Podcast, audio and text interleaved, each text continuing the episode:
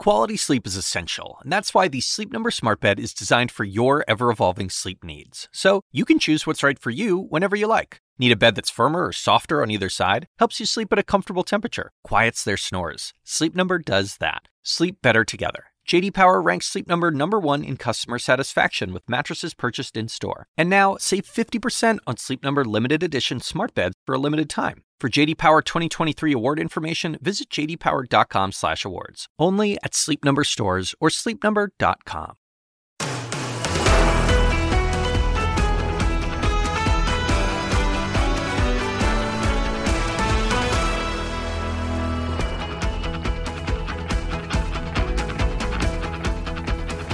Good Friday morning, everyone. We are so glad you're with us. We are live in Washington, D.C. this morning. Don has a day off, and moments ago, a wonderful thing happened.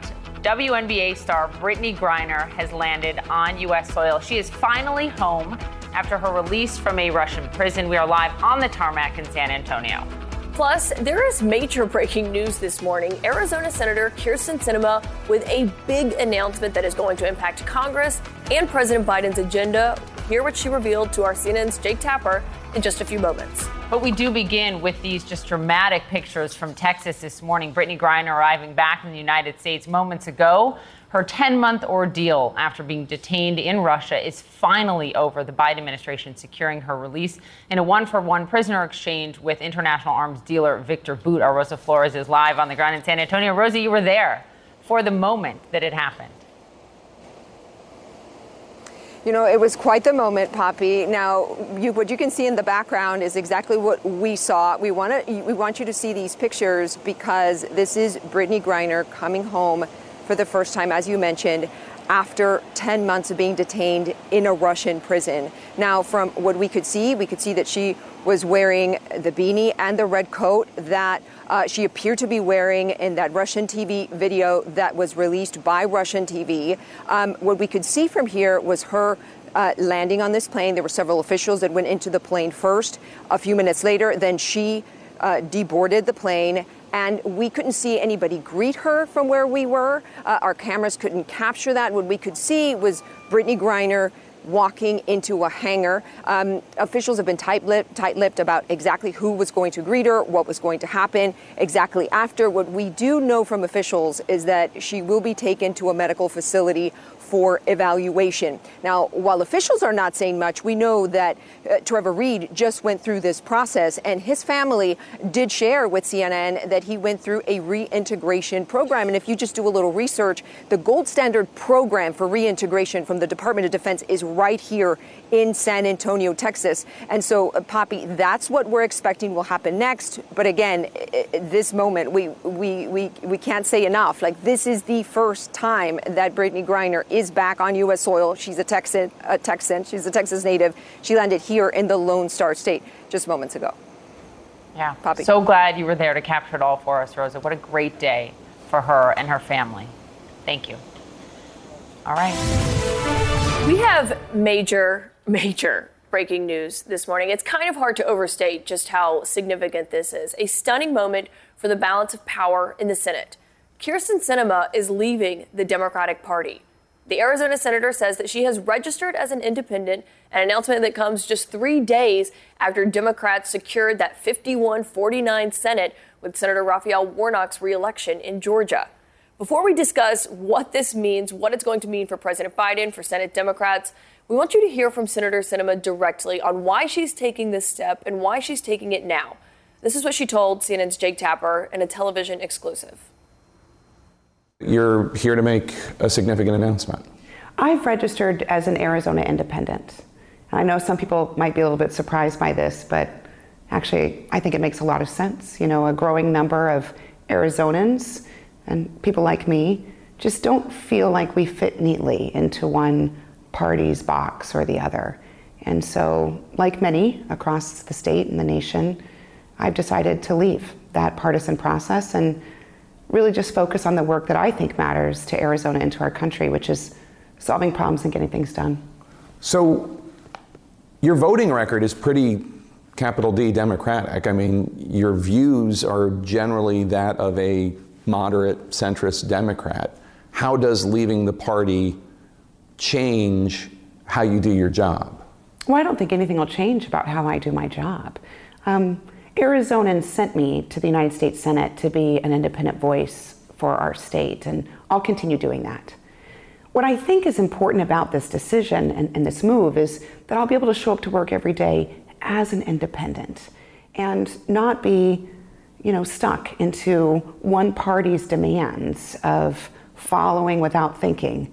And, and as we've seen in recent years, both parties have created this uh, kind of requirement or a pull towards the edges that you just unthinkingly support all of one party's viewpoints it's made it difficult to find folks who are willing to work together and solve problems. Now, as you know, Jake, we've been able to do a lot of bipartisan work over the last couple of years, and I'm incredibly proud of that. And I think it's important for folks across my state and, and frankly across the country to say, yeah, there's someone, there's someone that's kind of like me, doesn't fit neatly into one box or the other, but is standing up for their values, for what they believe in and is doing it without trying to get one over on the other party or beat the other guy. So let's talk about practically what this means because you're the chair of at least two subcommittees, you're a member of a number of important committees, including Veterans Affairs. Uh, does this mean that you're no longer going to be in those positions because you're no longer a Democrat and the Democrats control the Senate? Well, I intend to maintain my position on my committees and keep doing the work that I've been doing for Arizona. So I don't think that things will change in terms of how I operate or the work that I do in the United States Senate. So the uh, ever since uh, Raphael Warnock, Senator Warnock, was reelected earlier this week, the balance of power right now is 51 Democrats or 51 votes for the Democratic Party. That includes two independents, Angus King of Maine and Bernie Sanders of Vermont. But that's 51 49 what you're doing today doesn't change that? It's still basically going to be 5149? Well, I know you have to ask that question, Jake. Yeah. But that's kind of a DC thing to worry about. What I'm really focused on is just making sure that I'm doing what I think comports with my values and the values of Arizonans. So when I come to work each day, it'll be the same. I'm going to still come to work and hopefully serve on uh, the same committees I've been serving on and continue to work well with my colleagues of both political parties. And I'm not really spending much time worrying about what the mechanics look like for Washington, D.C. And to be honest, Jake, I don't think anyone in Arizona is caring about that either.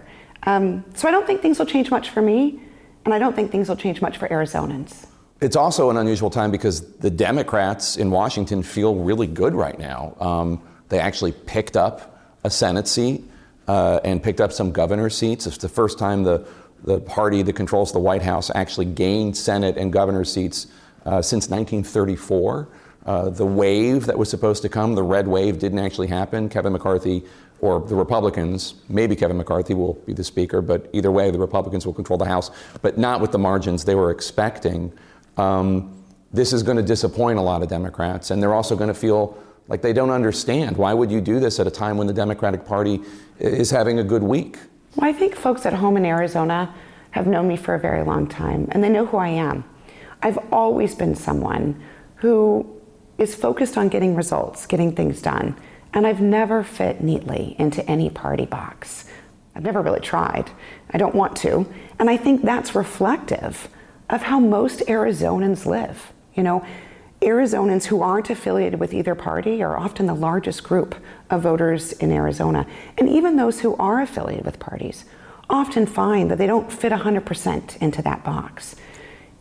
The reality is, is that when we get up in the morning, we don't really think about partisanship. Most people don't wake up and think, okay, well, I've you know got to get this Democratic breakfast on the table. I got to get in my Republican car and go to work. That's not how real life is. I, I know it is in this town, but in the rest of the country, people are just living their lives. And so they're not thinking about who's winning and who's losing. But that's what the parties are thinking about is how do we get one over on this guy? How do we, you know, ensure that we're punishing them? How do we continue to win? And what I'm really focused on, and I think the proof is in the pudding of the work I've done in the Senate, I'm really focused on getting results, like actually solving problems. And so, you know, removing myself from the partisan structure, not only is it true to who I am and how I operate, I also think it'll provide a place of belonging for many folks across the state and the country who also are tired of the partisanship. Well, there's going to be a lot of noise about this from the Democrats, from progressives, from the left. Uh, you know this, um, that um, because of your position working with Senator Joe Manchin of West Virginia to push back on some of the efforts, the legislative efforts, and, and change them and moderate them, you've already been a, a target of the left, and people have been very critical of you. They're going to call you every name in the book after this comes out. They're going to call you a traitor. They're going to call you an ingrate. What are you going to say? Well, I think I'll do what I always do, Jake, which is keep doing the work that I know is important for my state. You know, I, I, I just not worried about folks who may not like this approach. What I am worried about is continuing to do what's right for my state. And there are folks who certainly don't like my approach. We hear about it a lot.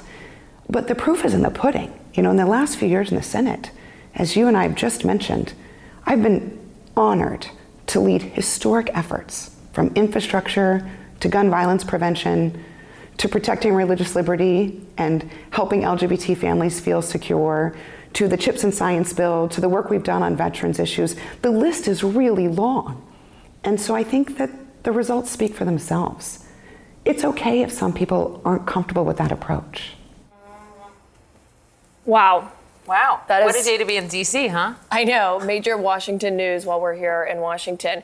So let's talk about this with CNN's congressional correspondent, Lauren Fox, and CNN's host of The Assignment with Audie Cornish. Audie Cornish, wow. Wow. What's your reaction? This is really the identity that she has had this entire time she has been in the US Senate. She has really acted independently time after time, whether it was how Democrats dealt with Build Back Better and tax increases, whether it was how she wanted to deal with the filibuster, she wanted to preserve it. All of those issues really always made her an independent.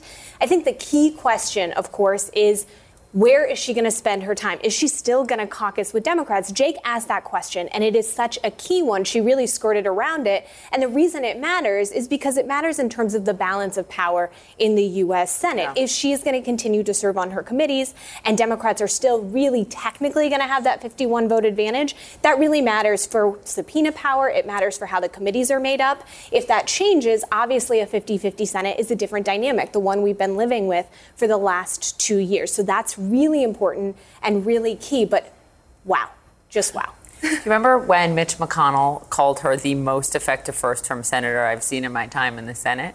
Right? And and the question is, yes, as Jake said, she's voted with Biden. I think it's 93% of the time. And he asked her, like, is that going to change?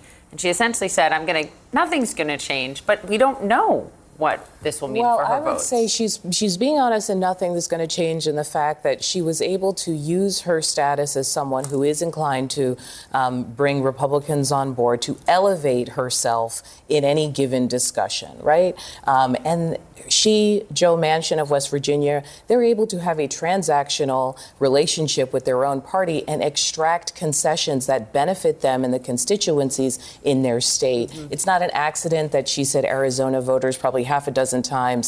Uh, and, and we learned that Arizona voters, um, there were a fair amount of ticket splitters during this midterm election. So whether she's running or not in the future, it's fair to say she is definitely trying to maintain the power that she has gained um, by making this move. And that power was changed with what we saw happen in Georgia. So I wonder what you make of the timing of this decision, because that is something the White House is going to be looking at, that this comes just after they're off a major victory in Georgia with Warnock getting that full term. And so what do you think the timing of this looks like? Well, maybe the timing really gave her the room to do this in a way where she felt as though Democrats were going to be secure in their majority, that she felt like she could take this step that was really more true to who she was as an independent. Really, that's how she's operated.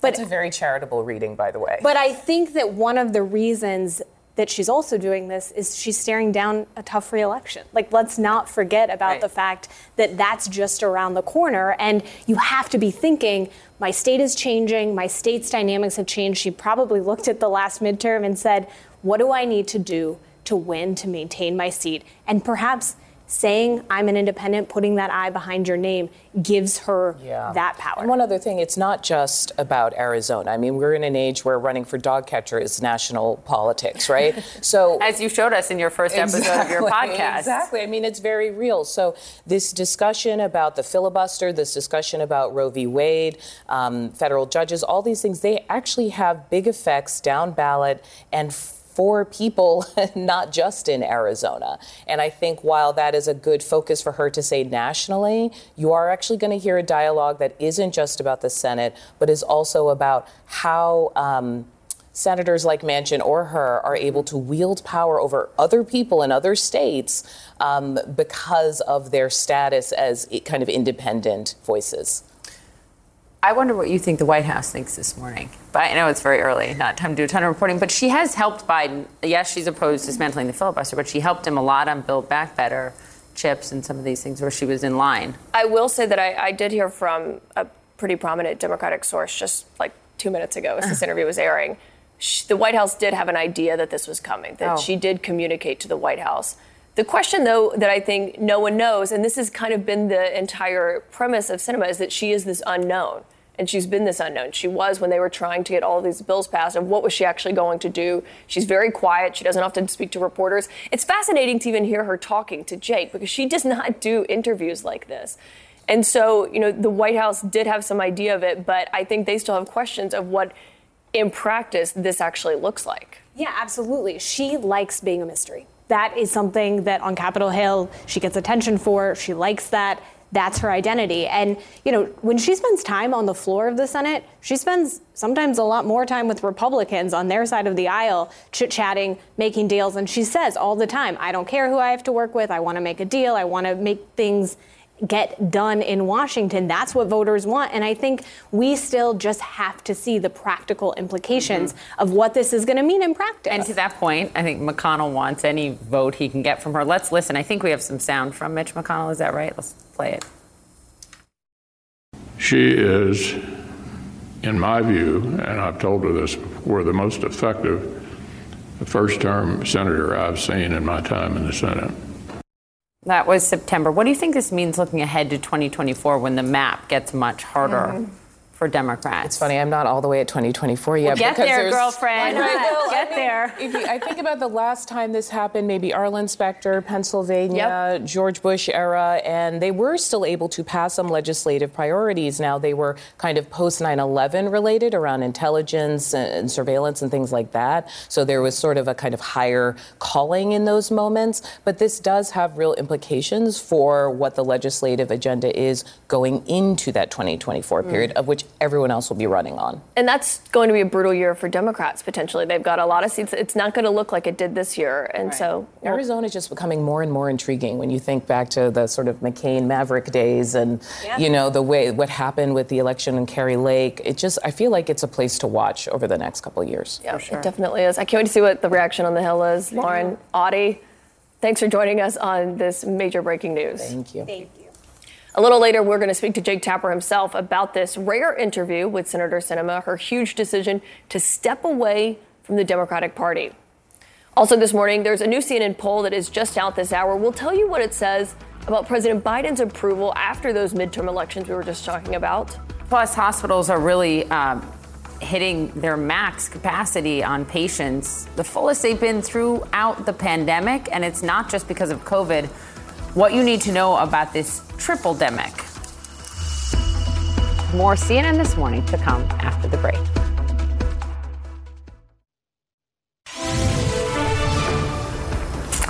Moments ago, WNBA star Brittney Griner touched down in the United States on U.S. soil after 10 months being detained in Russia. Officials say she was will first be taken to a medical facility in San Antonio where she will receive care and finally be reunited with her wife and her parents. Joining us now, CNN national security correspondent Kylie Atwood and CNN senior White House correspondent MJ Lee. So you were both on the breaking news with us yesterday morning when this happened. 24 hours later, she is back on U.S. soil. Yeah, and she is um, by all measures, elated, right? The only video that we have actually seen of Brittney Griner was released by Russian state media, and they asked her on that flight when she was flying to Abu Dhabi, that's where the swap happened, and then she was going to fly back to the United States. They said, Are you ready for the flight? And she says, with a small smile on her face, yes, yes, I'm ready. And I think that's our best indication right now as to how she's feeling because we haven't heard from her in a really broad sense. But when you talk to Biden administration officials, they say she's in good spirits. Cherelle Griner spoke yesterday at the White House and was very definitive in talking about her family being whole once again. And of course, we look forward to hearing her voice because the last few months have been, by all accounts, some of the darkest of her entire life.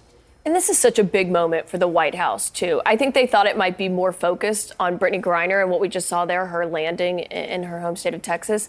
But a lot of the questions immediately popped up about Paul Whelan, the fact that this was a significant compromise to, to send this notorious arms dealer in exchange for a basketball star. Right. I wonder what the White House is reflecting on as they talked about, you know, this decision that came together, they said really last week when President Biden made the final call. Well, I think you saw from every public statement that we saw yesterday coming from the White House the emphasis on Paul Whelan and really emphasizing just what a difficult and challenging this uh, decision this was for President Biden and everyone around him. This wasn't where they wanted to end up. Uh, they obviously proposed a deal that included both Brittney Griner and Paul Whelan. And at some point, it became very clear because the Russians were so insistent, you are going to get Brittney Griner and nobody else. And at some point, they just had to make the executive decision that, you know, it's either going to be nobody or we are going to get Brittney Griner. And I think, uh, piece of language that the White House has continued to use is moral obligation. They said the president himself felt like there was a moral obligation to Brittney Griner, who is a U.S. citizen, to get her out when that deal was being presented to them. One of and the headlines from our colleagues this morning was, you know, the White House, Biden chooses humanity over geopolitics. But Get, get your point, and I do want to play for people the Blinken sound. no, just to say, yeah. and to the credit of the Whelan family, they have said, of course, they want the yes. Biden administration to work to bring home Paul Whelan, who we should note has been detained there for almost four years. Mm-hmm. But they were incredibly gracious yesterday and saying that they believe that the Biden administration made the right call here. I mean, imagine how hard that is to actually say when your loved one is being left behind. Let's listen. You're, that's such a good point. They really were. Let's yeah. listen to the Secretary of State, Antony Blinken, on this. This was not a choice of which American to bring home. The choice was one or none. I wholeheartedly wish that we could have brought Paul home today on the same plane as Brittney, just as at the time I wish we could have brought Brittney and Paul home when we secured the release of Trevor Reed back in April. Does the White House actually have anything Russia wants enough to let Whelan go? Mm. Well, now that Viktor Bout is off the table, it's really, really unclear. Um, and I think a very challenging question that the White House now has to deal with, too, is the bigger question of what kind of precedent this potentially sets, right? And they have gotten plenty of criticism for this already. You know, if you are a rogue actor or a foreign government watching all of this unfold, what is to say that you are not thinking, okay, so if we take an American citizen captive and hostage, then we too could get back somebody as notorious and dangerous as somebody, somebody like Viktor Bout, uh, who has the nickname of Merchant of Death for a reason. Um, when we asked the White House this question yesterday, I have to tell you, you we did not get a reassuring answer. The answer from Karine Jean Pierre was, well, you know, countries like R- Russia are doing this kind of thing anyway. Well, that doesn't really answer the question of how are you going to prevent other uh, countries from taking more people captive and using that as leverage. And they have very often said, you know, don't pay these ransoms, don't negotiate. That, that has kind of been their policy from the State Department when it comes to families that have wanted to take this up uh, in their own hands. That's right. That is U.S. government policy, right? So it is a challenging thing. But the other thing that administration officials were saying yesterday very definitively was they're going to do anything that they can that is in their power to get home Americans. And I do think that that's a powerful message because there's a concern, as you said, that other, you know, countries are watching that they're going to take other Americans. Um, but the other thing that the Biden administration is saying that they're doing is that they're going to target those who are taking Americans. And we saw the president, actually, President Biden, rolled out an executive order just a few months ago enabling the U.S. government to do that a little bit more easily. We'll have to see how that actually works out, but they're trying their best. Yeah, we'll wait to see what happens. MJ Lee, Kelly, thank you so much for joining us. Ahead, the WNBA commissioner, Cathy Engelbert, is actually going to join us on the league's efforts to bring Brittney Griner home and the letters that she wrote to her during her 10 months in Russia. Meanwhile, President Biden's approval ratings are in. We'll tell you what the new CNN poll shows. These are big numbers for the White House that they'll be watching closely as well. Also, former President Trump facing a hearing as the Justice Department asks a judge to hold him in contempt. That would be extraordinary. What to expect ahead.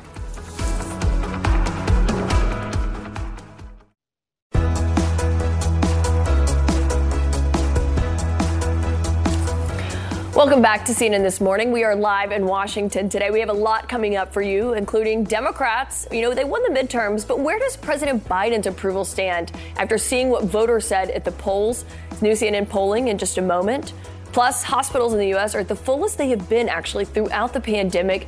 It's not just because of coronavirus, though. We'll tell you why. And also, Senator Kyrsten Sinema out with a big announcement this morning. How are her fellow Democrats, or previous fellow Democrats, going to react? Michael Smerconish is standing by. All right, this just in brand new CNN polling on President Biden's job approval following the critical midterms. 46% of Americans say they like the way the president is handling his job, 54% disapprove. Let's go to CNN senior data reporter Harry Enten. You feel so far all the way in New York, yet so close. good morning, Harry. Is this good for the president? I mean, look, it's not a great approval rating, right? 46% approve, yeah. 54% disapprove. But I want you to take a look at the trend line here. And this is better news for the president, right? So approve of President uh, Biden's job approval rating. You can see right now, 46%, right? It was 41% in our last poll back in October.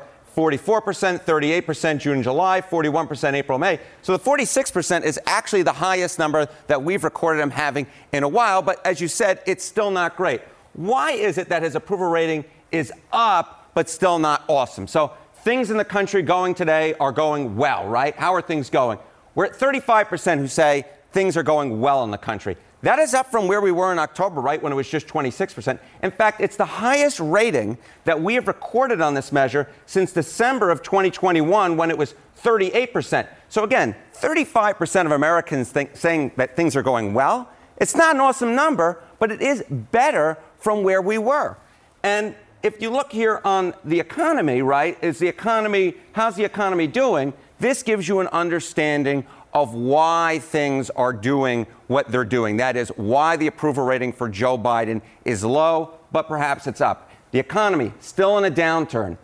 53% of Americans say that the economy is still in a downturn. There's this 30% who say it's stabilized, not getting worse. 17% say it's starting to recover, but still, most Americans believe that the economy is still in a downturn. Now, I want to dig a little bit deeper into the economy, right, and give you an understanding of why Americans think, uh, think that things are still in a downturn. So, this is the change in financial situation over the past year.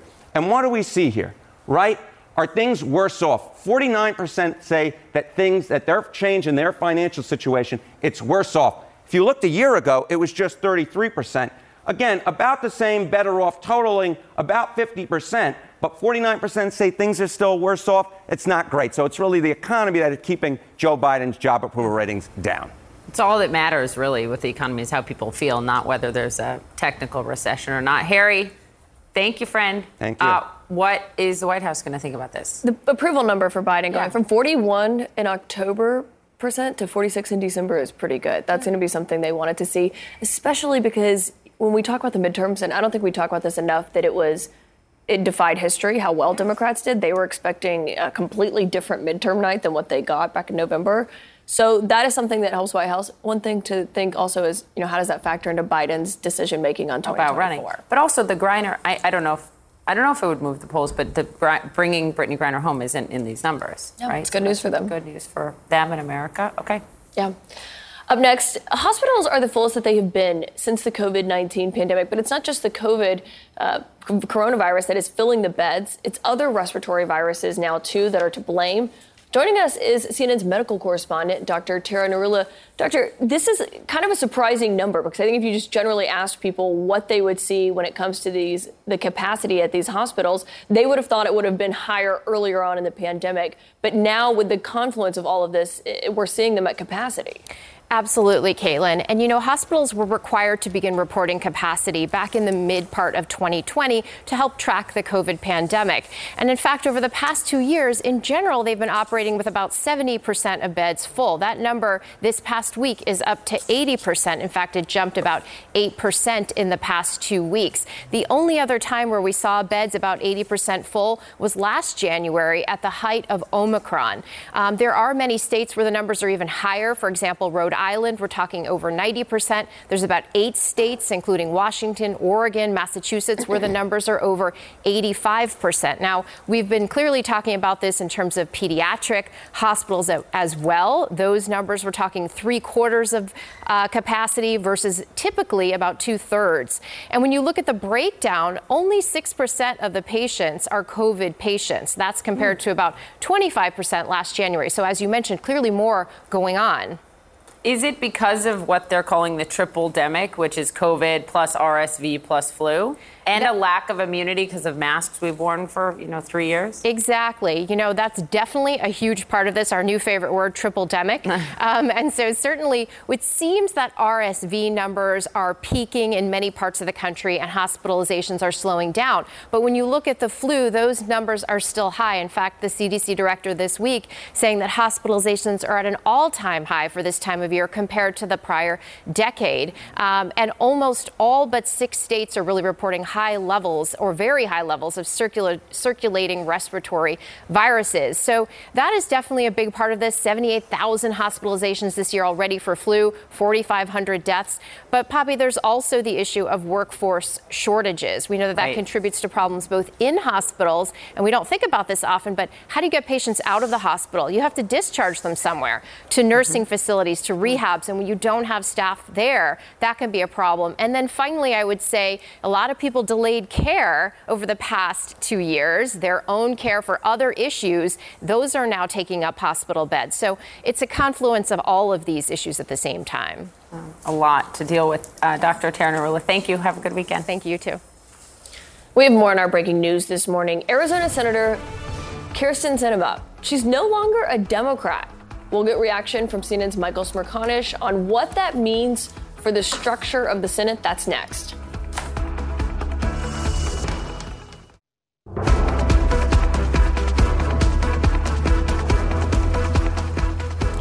Over 7 million people are under winter weather advisories this morning as heavy snow and ice are expected to make traveling incredibly difficult across several states from the Rockies to the Great Lakes and beyond. Over a foot of snow is expected in the Sierra Nevada mountains. Back to back to back storm systems are going to be making their way across the country over the weekend, with the largest bringing the threat of more rain, possible tornadoes, maybe even those blizzard like conditions that we've seen. All right, more on our breaking news this morning. Arizona Senator Kyrsten Sinema tells CNN in an exclusive TV interview with our Jake Tapper she is leaving the Democratic Party. She is registered as an independent. This announcement comes just days after Senate Democrats gained a clear 51 49 majority after the reelection of Senator Raphael Warnock in Georgia. CNN political commentator and fierce independent Michael Smerconish joins us now. I'm so glad you could be with us on a day like this. What do you think? I think it's huge news. Uh, and she's got lots of company. 42% of the country, according to Gallup, self identify as I's, not as R's or D's. That's a plurality of the country. I just looked at the latest data as of November for Arizona. There are more others, that's what they're called in Arizona, than there are Democrats, and nearly as many others as there are Republicans. So the point is, there are a hell of a lot of us in the country mm. who hmm. regard ourselves as independents. There really is not a leader, you know, for that constituency. And, and I think she assumes that mantle. I think she is that individual. Michael, one thing that has been noted to me by Democratic sources that we're talking with this morning, she votes with Biden a lot of the yeah. time. She gets criticism. You may not think that, but she actually does vote, vote with the Biden agenda a lot. Do you think all of this has to do with her reelection? That she hasn't said whether or not she's running, but does this all have to do with her potentially running for reelection as they have promised to primary her in the Democratic Party? It might. There's a group called Common Ground that just released data within the last few days showing that bridge builders, for lack of a better description, did extremely well in competitive congressional races in this cycle. So, is it a smart play politically? I think that it is. But I, I, also think, notwithstanding that she votes with the administration far more than she votes against it, I, I also think she has proven her independence, much like Joe Manchin has. I mean, it's funny because if you caught me cold and you said, hey, we've got a story today, someone has formally joined the ranks of independence, who do you think it is? I probably would have said Manchin, right. followed by.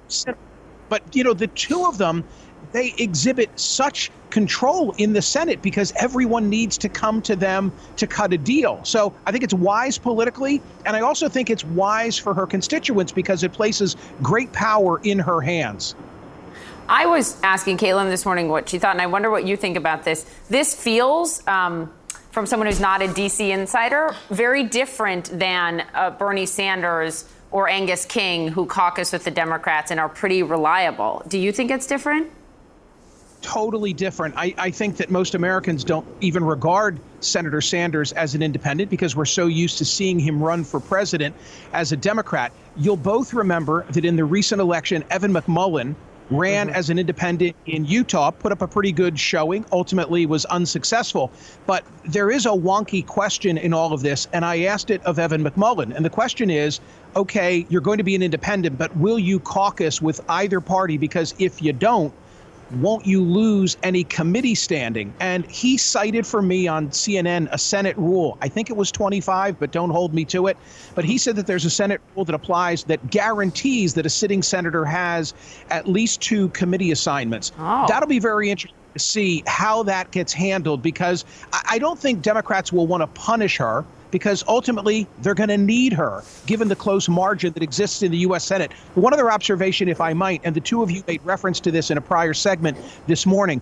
One wonders whether she would have had this coming out as an independent if the election had gone in a different direction. In other words, the D's can afford to lose one, right? I don't know if she would have made this move if, say, Herschel Walker and maybe one other race had gone differently. Good point. That's a, that's a great point. I feel like she knows Rule 25 or whatever you just said, because she said to Jake that she's confident she'll have committee she'll assignments. those committee assignments, yeah. Thank right. you, fierce independent Michael Smerconish. We appreciate love, you. Love that. Love that. Thank you. that is, yeah, we'll like banner you like that every time you're on. Uh, everyone, I'm sure you already watch, but you can catch Michael's show 9 a.m. Eastern every Saturday right here. All right, next time you get a crisp new dollar bill at the store or the ATM, something is going to look different on it. We'll tell you what to look for and why it is a pretty big deal, actually. That's next. It's great.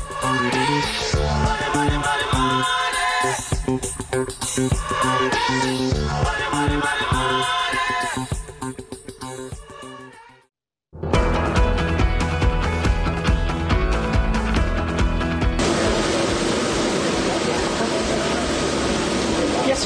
making, everyone. History in the making. You can hear that money coming off the presses as Treasury Secretary Janet Yellen and Treasurer Lynn Malerba mark a new milestone in the U.S. For the first time, two women now have their signatures on our nation's currency. That's not all. Yellen is also the first female Treasury Secretary to sign a banknote, and Malerba became the first Native American to do the same.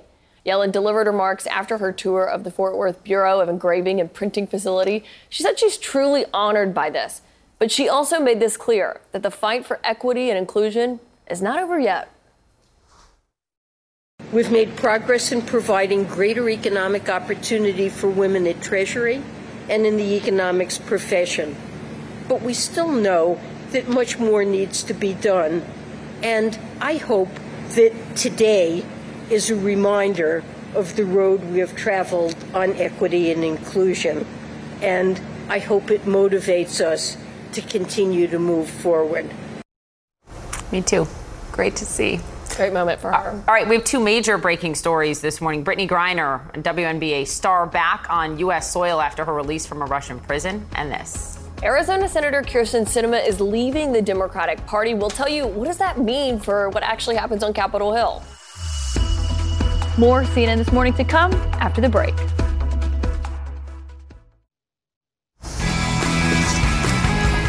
In sports this morning, Army Navy may be brothers on the battlefield, but they are definitely not on the football field as Kaitlan will find out this weekend. The cadets and midshipmen will face off for the 123rd time in Philadelphia tomorrow afternoon, renewing one of the greatest rivalries in all of sports.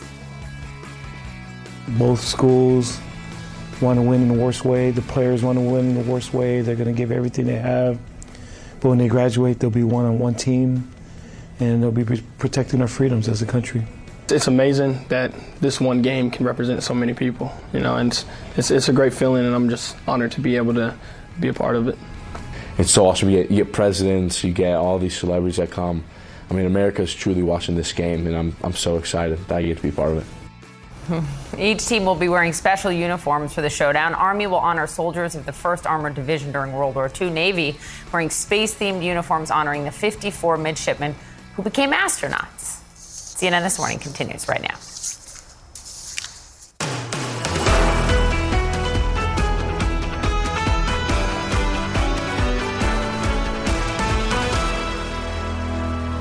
Removing myself from the partisan structure not only is it true to who I am and how I operate, I also think it'll provide a place of belonging for many folks across the state and the country who also are tired of the partisanship. That's Arizona Senator Kyrsten Sinema declaring that she has left the Democratic Party. Good morning, everyone. We are live in Washington, D.C. this morning. Don is off. Senator Sinema says that she's registered now as an independent. We'll tell you what her political shift will mean for the newly minted Democratic majority in the Senate. Also, breaking news this morning and good news to share with you Brittney Griner has landed on American soil after 10 months of Russian detention. In a moment, we will be joined by the commissioner of the WNBA to get her reaction. Also, this morning, major questions about potential new legal jeopardy for former President Trump. A federal judge is going to consider the Justice Department's request this afternoon to hold the former president in contempt of court for failing to comply, they say, with a subpoena for all classified documents. And Hawaii's erupting Mauna Loa volcano is drawing crowds and warnings not to get too close, but some people just cannot help themselves. They are addicted to the flow. A lava junkie. You know, the the, kind of the, the term out here, we all call ourselves lava junkie. It's kind of our fix. We, we go on out, it's what gives us our excitement. It's what gives us our adrenaline for the day. But first, this morning, Brittney Griner is home. She's back on U.S. soil a day after she was released from Russian detention in a one for one prisoner swap that involved arms dealer Viktor Bout. Griner landed in Texas early this morning. Let's go to our colleague CNN's Rosa Flores in San Antonio. What a day, what a moment to be there. Absolutely, Poppy. Good morning. You know, there was no big public spectacle. There was no big fanfare to welcome Brittney, Brittney Griner here to the United States. What we could see from the ground was her plane land here at Kelly Field in San Antonio. Then the WNBA star walked off the plane and she walked into a hangar. Those were her first steps as a free American on U.S. soil. Brittney Griner is finally home. The WNBA star landed in San Antonio early this morning after nearly 10 months detained in Russia. The most important emotion that I have right now is just sincere gratitude. Griner is returning home to her family, teammates, and a legion of supportive fans. We love you and we are here for you. Uh, we know that the journey that she has just experienced was a very difficult one, but we're here to walk with her step by step. The Biden administration secured Griner's release in a high stakes prisoner swap with arms dealer Viktor Bout after months of negotiations. I'm proud that today we had made one more family whole again. So, welcome home, Brittney. Griner is seen here leaving Russian detention, boarding a plane, given her passport, and realizing she is heading home. Are you ready for long flight? Uh, yes. Yes. The swap took place in Abu Dhabi, where the two were seen passing each other on the tarmac. The WNBA star was detained in Russia back in February after cannabis oil was found in her suitcase at an airport in the Moscow region. She was sentenced to nine years in prison in early August and was moved to a penal colony in mid November after losing her appeal. Paul Whelan, another American detained in Russia, was notably left out of the exchange. The Biden administration has come under fire for not securing his release. This was not a choice of which American to bring home. The choice was one or none. A senior administration official tells CNN the Biden administration has ideas for new forms of offers they are going to try with Russia in an effort to bring Whelan home. President Biden spoke to Whelan's sister on Thursday. There are a lot of people moaning and groaning about Viktor Bout going uh, back to Russia, but I've got to say, uh, it's an amazing thing to be able to get Brittney back. So I would urge everyone to, uh, you know, to keep their partisan sniping out of it. CNN spoke by phone with Whelan. I would say that if um, a message could go to President Biden that um, you know this is a precarious situation that needs to be resolved quickly.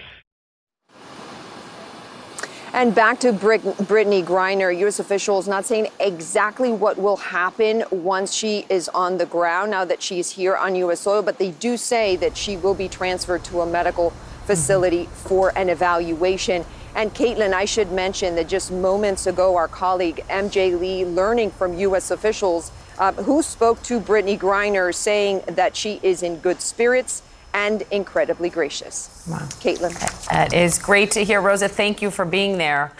Well, the WNBA, the NBA, their players never gave up. They kept Brittney Griner in the public eye during 10 months of detention in Russia. They highlighted her initials on their courts. They wore her number at the All Star game and continuously pushed on her case. Griner's team, the Phoenix Mercury, tweeted each day, every day, counting how many days she was detained. But yesterday, this is what they tweeted no more days.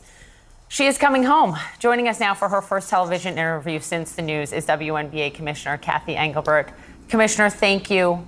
Um, what news? I'm so happy that we can share this with our viewers, and I just wonder what your thoughts are this morning. Yeah, what a day yesterday. Um, obviously, we knew for a couple days that uh, negotiations were intensifying, but this has been a 10 month process, and the brave men and women of the State Department and the administration, you know, that's why that we, you heard so much gratitude. It's just an amazing outcome for Brittney and her family. I can't imagine as a mom myself, her parents, her mom and dad right now, and her wife Cherelle, and just, you know, what's going on down in Texas uh, uh, in a reunited situation. I can, you know, just so much joy. And um, Brittney really deserved to be home. She was wrongfully detained, and uh, we're happy that she's reuniting with her family today. Now that she's home, can you take us behind the scenes of the past few days, these indications you were getting? Because you have said that you had been working the WNBA with the State Department and the Biden administration to help free her, and there was really nothing you could say while you were working on that. But now that she's home, what can you share? Well, again, since February, since her detention, and then in April, when the State Department deemed her wrongfully detained, we've been working with the Special Presidential Envoy for Hostage Affairs, knowing, uh, Poppy, that how geopolitically complex the moment was and the situation, and how hard these men and women of the State Department uh, are working. Um, you know, they would say we're all Brittney all the time, and obviously they're working on all wrongfully detained Americans around the around the globe. So really, just the courage that they showed, the resilience that Brittney showed. I mean, this was not an easy 10 months, and and just you know, we're anxious to get to talk to her. We're anxious to uh, the players, the WNBA players, kept her front and center. You know, and uh, they're the rock stars as well. She wrote you um, letters from there. And I know she wrote to you even just a few months ago. Um, I wonder what you can share and also what you're going to say to her when you get to talk to her.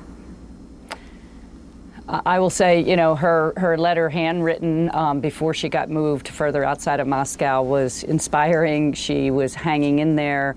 She ended the letter with, you know, just uh, thankfulness, gratefulness to me personally and to the WNBA for the support and again, the, there were various strategies over the course of the 10 months about how to best uh, put Brittney in the limelight, how to stay behind the scenes, how to work with the State Department. We knew legal and diplomatically we didn't have a lot of options, so really the prisoner to prisoner trade was exchange was the only option. Um, that became very uh, clear early on. So, you know, uh, we were writing her about every six weeks. Remember, mm. she was not there for the entire season, so she was very missed by the players during the season, they had kind of a heavy burden to play without her, especially in Phoenix at the Phoenix Mercury. So, um, and I, I, can't wait to talk to her and just, you know, tell her how much we were thinking of her the whole time because it was very hard. We couldn't call her, she couldn't call us. Uh, very, just how much we thought about her and how much, you know, um, you know, we'll give time and space and whatever she needs. But, you know, I know the players are very anxious to, to fly anywhere to see her right yes. now, and as am I. Cathy, I want to take this moment to highlight an issue that you and I have talked about for many years now, uh, since you became commissioner, and that is uh, disparity in pay for WNBA players and real lack of equality. The reason Brittney Griner went and why, you know, New York Times reports about half of the WNBA players go abroad to play in the offseason is be- financial reasons. It's because of it's because of pay disparity. Um, could could you speak to that in this moment? She wouldn't have been in Russia were it not for them. Were not for that.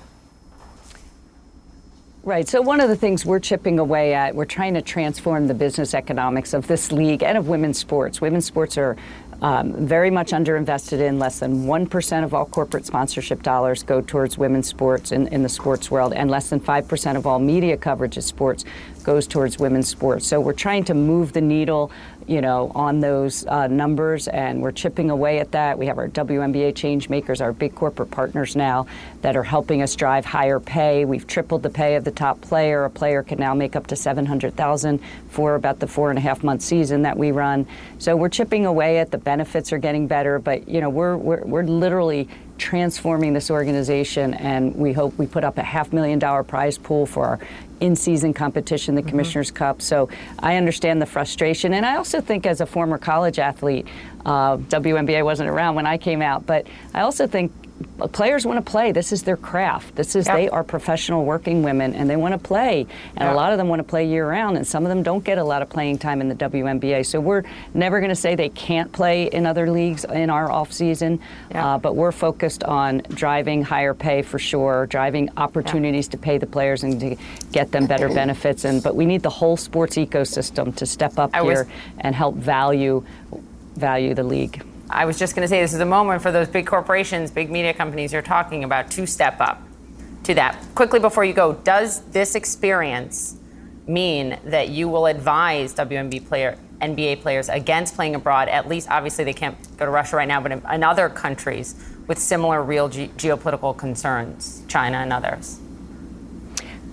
Yeah, what, what we do is, you know, players are going to make the best decisions for themselves, especially our younger players who need to improve their game, and they're going to play year round. They're going to train year round. But we're providing more opportunities here at home, whether it's through mm-hmm. internships, player marketing agreements. We'll have 10 players under marketing agreements in this offseason, so they don't go overseas. They get paid by us, spend about hmm. $1.5 million on that this offseason. So, so again, as I said, Poppy, we're chipping away at it. You know, Rome wasn't built in a day, but, you know, we're not going to prevent the players from doing it. They know their bodies. The average tenure of a professional athlete in our league is five years. So they want to get as much play and they want to get as great as possible to put the greatest product on the court. So we're never going to say no.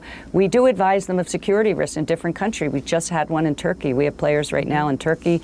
There was that explosion in Istanbul. So we're always advising players of kind of the geopolitical risk and, and most, mostly the security risks of playing uh, where they play. But again, we're not going to prevent them from doing that, but we do want to provide you know, a, a better holistic uh, player experience here at home during the WNBA season.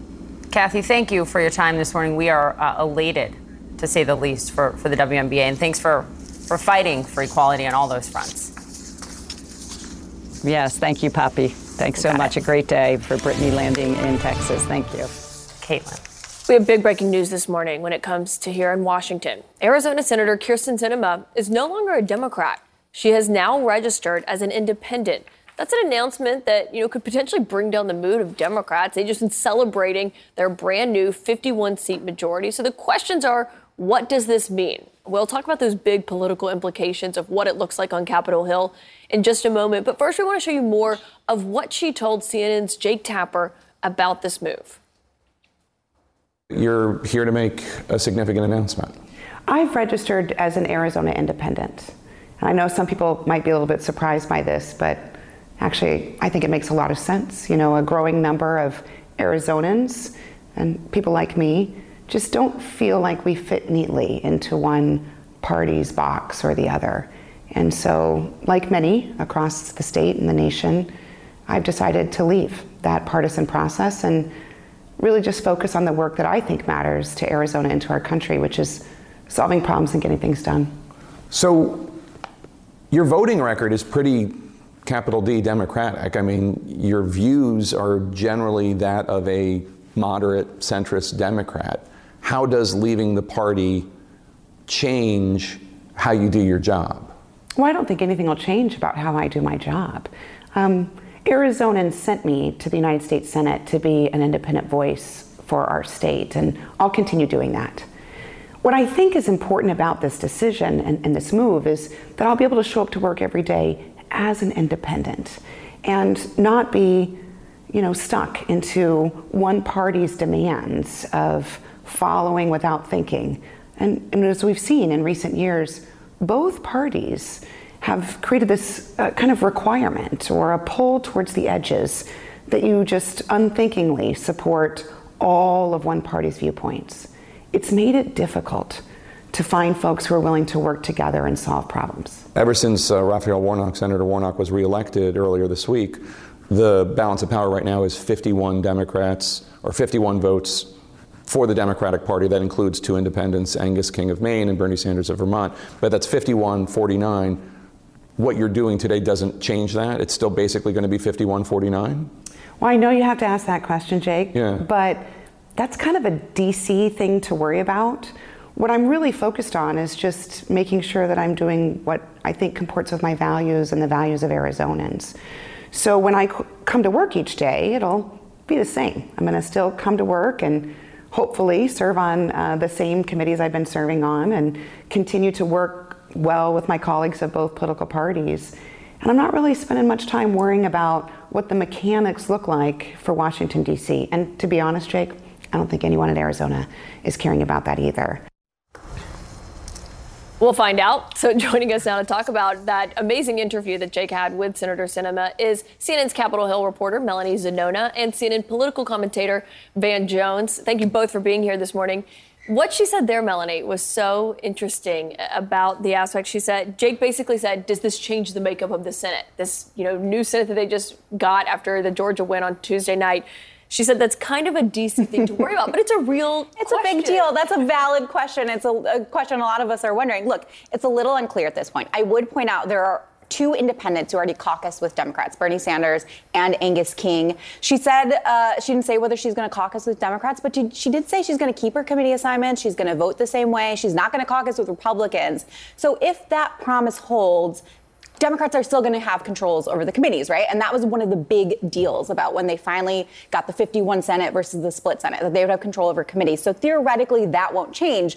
But when it comes to the floor, Democrats aren't going to have necessarily the neat and tidy 51 49 Senate that they perhaps anticipated. This potentially gives Joe Manchin outsized influence once again. Uh, and so the question here is whether A, Sinema is going to feel even more emboldened to vote freely, and B, does Joe Manchin also follow suit? I was just what, what do you think? Does he? Well, he's also up in cycle in 24. Yeah. He has said repeatedly that he's not going to become a Republican, uh, but it could put some pressure on him to do the same.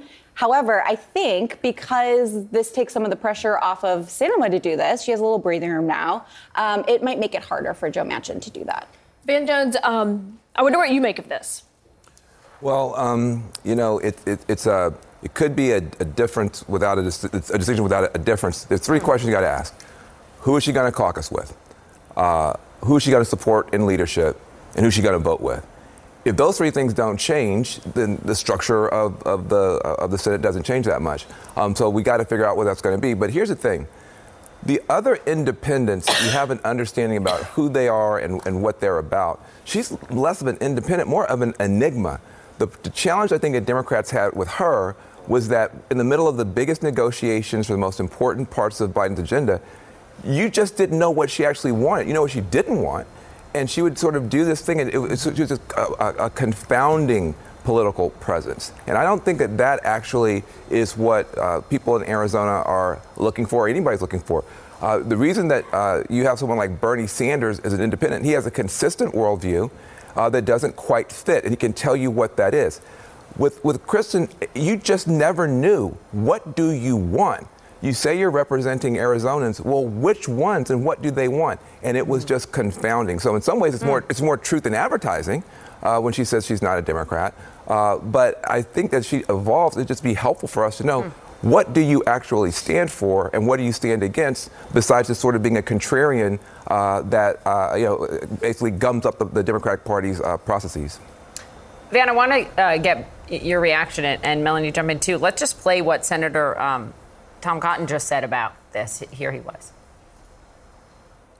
Well, it's a reflection on the Democratic Party and just how extreme and left wing it's become in recent years. They've essentially uh, drummed Kyrsten Sinema out of their party. Look, we don't agree on many issues, but I- have told her over the last few years that if she wanted to dip a toe in the Republican Party's pool, we'd be happy to have her jump in with us as well. A lot of Republican love for uh, Kyrsten Sinema this morning. I mean, Van, you're shaking your heads, but it was just a few months ago that Mitch McConnell called her the most effective first term senator I've seen in my entire time in the Senate.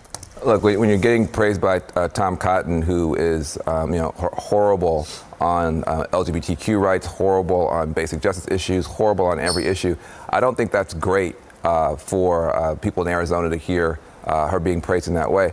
Look, I think that, uh, you know, fundamentally what you're going to see now, you know, Ruben Gallegos is going to almost certainly now challenge her for that Senate seat. Uh, there's been a lot of pressure on him, a, a, a younger, uh, progressive uh, Latino in her state. I think he probably steps up. You got to watch what he does. I agree. Uh, this puts Manchin in a very interesting position. What everybody's worried about is that 2024 calendar where you got a lot of vulnerable Democrats. And in some ways, this can seem like it's above partisanship, et cetera, et cetera. It also uh, could be her reading some tea leaves in her home state. Um, again, I would, I agree with her. Uh, these parties are difficult to navigate. Uh, but I would have more confidence that she, she means what she says if she were consistent in what her uh, actual values are, what her priorities are. Uh, she's not an independent, she's an enigma. And that is very, very different. And so I think uh, watch Ruben Gallego going forward, uh, watch Joe Manchin going forward. But if she, if she caucuses with Democrats, supports Democratic leadership, and continues to mainly vote with Democrats, it doesn't change Joe Biden's hand as much as you might think. Yeah, and that's what we're hearing from the White House is they're saying, look at all the times that she has voted with us.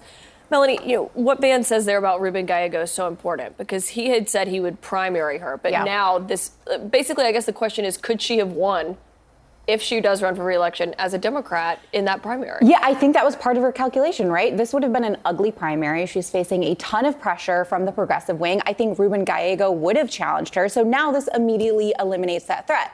Whether she can make it as an independent in Arizona, we're kind of in uncharted territory here. But there are more registered independents in Arizona than there were before. There were a lot of split t- split tickets voters uh, in the last election. Um, and for Sinema, this makes sense practically. She has always had an independent streak. I think she likes being called an enigma to Van's uh, branding there. She probably relishes in that. She likes the praise from Mitch McConnell. Um, and a lot of people don't remember, but she actually got her political start running the, as a member of the Green Party. So it makes sense politically for her, and I think it makes sense practically as well. Thank you both. Melanie Zanona, Van Jones. Have a good weekend. We appreciate it. And a little later, we're going to talk to Jake Tapper about this interview, what his takeaways were when it comes to her decision to step away from the Democratic Party and what it means for her party on Capitol Hill. Uh, we also have new polling, CNN polling this morning, on how all of you are feeling about President Biden and the economy following the midterms. Also, this morning, what we are learning about the Justice Department's attempt to actually hold former President Trump in contempt of court. We could see movement on that as soon as today. More CNN this morning to come after the break.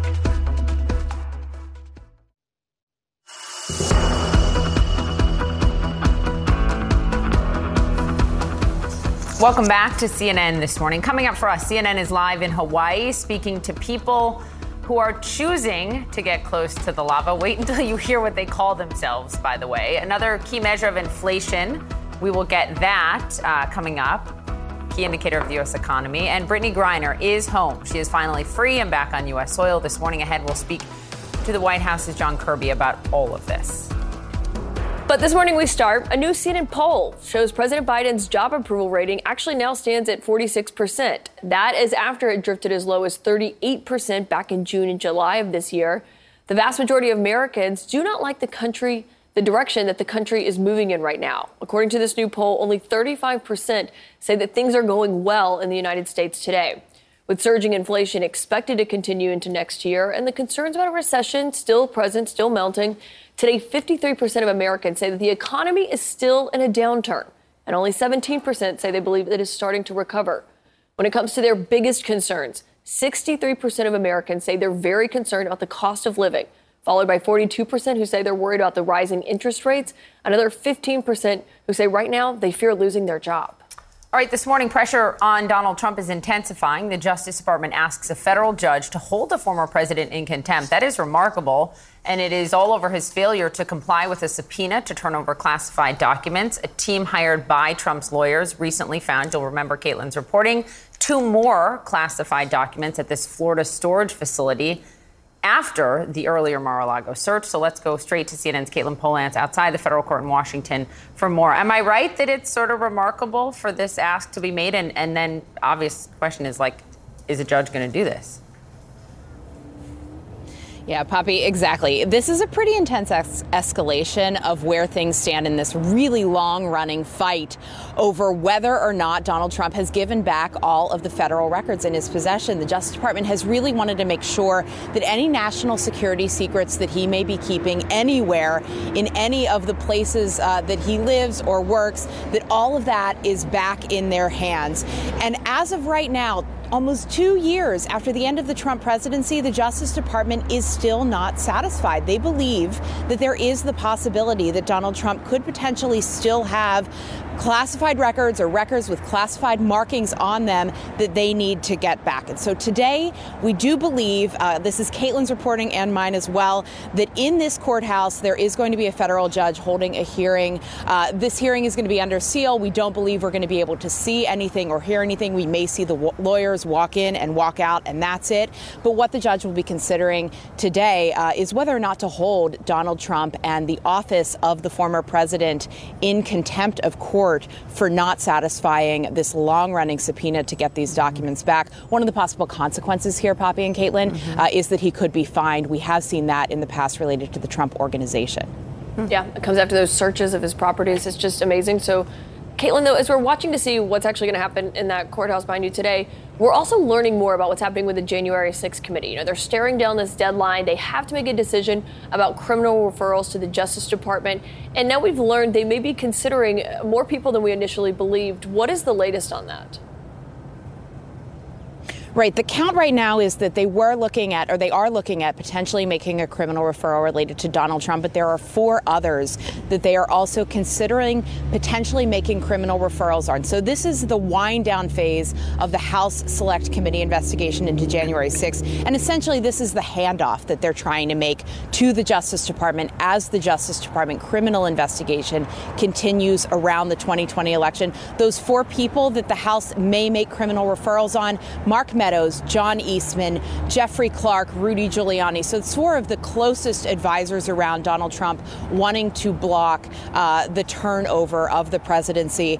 Now, they haven't decided yet, and of course, the Justice Department doesn't actually need Congress to tell them who to investigate. Kaitlan and Poppy? No, but it could put pressure on them. Katelyn Polantz, thank you. Well, Brittney Griner is home at last, but another American, uh, former U.S. Marine Paul Whelan, was not part of this prisoner swap. Uh, we're going to talk about why and what could possibly get him out with the former defense secretary under President Trump, Mark Esper. He is here in studio.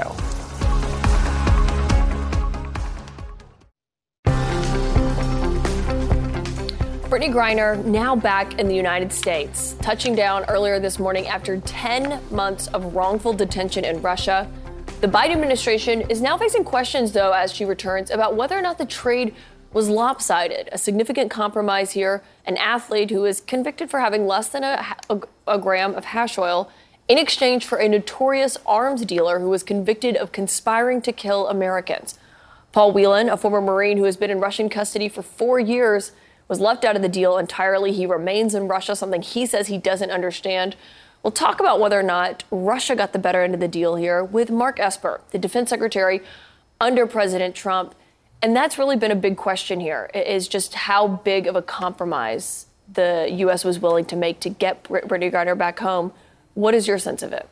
Right. Well, first of all, Kaitlan, it's great that she's home. I'm happy for her and her family, but you can't help but be disappointed and, and sad for Paul Whelan and his family. And uh, when you when you lay out, as you did in the lead up here, uh, uh, about Bout versus uh, Griner, it just seems like a lopsided deal and it, it, it doesn't feel good. It feels uh, the wind feels a little hollow here, and you got to wonder when and how do we get Paul Whelan back? He's been in custody now for nearly four years. And he's a former U.S. Marine. And a former U.S. Marine. We don't leave our no, own behind. The ethos in the United States military is we do not leave our people behind, and that really cuts hard against some of us. How do you, if Viktor Bout was not enough, right? To get Paul Whelan home, and that's what we heard Secretary Blinken saying yesterday. Is there, you know, there was not a choice of which American to bring home, and we heard the president say it yesterday. He said, for some reason, and I'm paraphrasing here, you know, they are holding Whelan to a completely different standard, Russia is, than Griner. How do you get him home? Well, I've seen reports where they, where we learned a year ago they were willing to give up uh, Whelan for somebody else or for, for Bout. So I don't know. I think there needs to be some more digging about this deal and, and, and how it came about, and from people who really know how to negotiate with the Russians and find out did we get a good deal? Because right now, again, it feels bittersweet. Well, and that's the question here is also the implications of this. Returning Viktor Bout to Russia. We saw him, he already did an interview there. He is this notorious arms dealer. His nickname is the Merchant of Death. Mm-hmm. As we noted, he's convicted by a New York jury of conspiring to kill Americans. Is there a threat to uh, to Americans, to other countries, now that he is back in Russia and he is a free man? Well, that was the second question that came to mind when I heard this news yesterday. The first being, why not Paul Whelan? And the issue is, why now? Why is Putin cutting this deal now? Does he need to appease his far right by bringing home one of their own? Uh, does he need to put Viktor Bout on a special mission to go back to his own job and find arms and ammunition for the Russian military, which has which which doesn't have much, of each as it prosecutes its war in Ukraine? I don't know, but I, I think I have a lot of curiosity about what's happening there as well. There is um, some concern from senators on both sides of the aisle this morning. Both, um, for example, Senator Coons, a Democrat on the Foreign Relations Committee, committee Senator Rubio on, on the Intelligence Committee, over sort of more broadly uh, what we're doing here. Let, let's play that, and I wonder if you agree with them. Here it is. The more we engage in such exchanges, um, the more Americans are at risk of being scooped up and held as leverage to try and secure the release of um, folks who we would rather not have to release. We have to recognize, even as we're happy in Americans coming home, it does incentivize the taking of more Americans around the world. You're nodding, you. Yeah, they, are absolutely correct. I mean, you put a higher value of premium on Americans. And if you look over the last 10 years at least, uh, there are nearly three dozen Americans being held uh, illegally by other countries and state sponsored more so now than compared to 20 years ago. So China, Russia, Iran, Venezuela, others. And the concern is the more you do these swaps, the more you uh, uh, cite this issue, the more you put a premium on Americans' heads. And it's, a, it's an issue for us to be concerned about as a country. But look, on the other hand, if you're in that situation, if it's your loved one that's being held, you want the deal cut. And I got to give a shout out to the Whelan family. I think they've been extraordinarily gracious in all this, uh, and, and, yet seeing Paul still left in Russia. We couldn't agree more. All of their families. I mean, Trevor Reed was the yeah, same way when right. he came home. Brittney Griner's wife was so gracious yesterday when she was speaking from the White House, and the Whelan family has been too. On the larger picture of what's happening here, though, if you're looking at this from the war in Ukraine, and watching Putin use his leverage here when it came to Viktor Bout, someone they have desperately tried to get home. You talked about what, what he means to them. There's rumors, of course, that he's tied to Russian intelligence services. What do you what is your takeaway of watching how Putin handled this situation to what he is thinking when it comes to the war in Ukraine? Well, again, there are all these issues. Is it a way for, for Putin to take home a victory to Russia to show that he's still in charge? He's still this great statesman, if you will. He, he is facing a multiple strategic failures with regard to the war in Ukraine. He is now fighting a war on two fronts, one in Ukraine and one at home. And I think he, we're, we're entering a tough winter month. Uh, period here coming up. If I were Ukraine, I would push the offensive because the Russians are on their back heels. And I think now is the time to keep moving forward because, look, the Ukrainians can win this fight and should win this fight, and we need to do, be doing everything we can to help them. You uh, were defense uh, secretary under the Trump administration. There were significant efforts to get uh, Paul Whelan home during that administration over multiple years. They failed, and I wonder. I know you weren't involved in them directly. You guys are on the back end, right, right. when the deal's made of getting them physically here. But why do you think those failed? I, I, don't know. You know, Mike Pompeo put a lot of effort into this as Secretary of State, as did his team. And, um, you know, sometimes the timing's right, sometimes it's not. It depends on a variety of factors. Um, and like you said, my DOD's role was usually on the back end or hostage rescue. And we had, of course, a hostage rescue that we uh, conducted successfully in the fall of 2020. But you're in those rooms, right? And I just wonder if you think, especially as it pertains yeah, no, to. No, actually, not always. Not always. Yeah. To Putin's mindset. Different than, than now in the middle of this war. Look, uh, he's, he's looking for what benefits him, and, and, and not his country, but what benefits him. And that's why I wonder Why did he do this now? What did he need to deliver back home to the Russian people or to his inner circle or to appease his far right? Because again, he's getting criticism not just from the liberals, the left in Russia, but from the far right. And it's more intense from the far right. And maybe he's, he's, he's questioning his own hold on power. I don't know. It's just interesting. Yeah, it does come as he's faced, you know, those embarrassing setbacks on the field. So. Right, absolutely. Former Defense Secretary Mark Esper, thank you for joining us Thank on, on such an important topic. Thank you both. This morning, Pope Francis breaking down in tears. After talking about the suffering of Ukrainians amid the Russian invasion, the pontiff was delivering a traditional prayer in central Rome, saying, quote, I would like I would have liked to have brought to you the thanksgiving of the Ukrainian people for the peace we've long been asking the Lord for, when suddenly he was overcome with emotion and unable to speak. Oggi portarti il ringraziamento del popolo ucraino.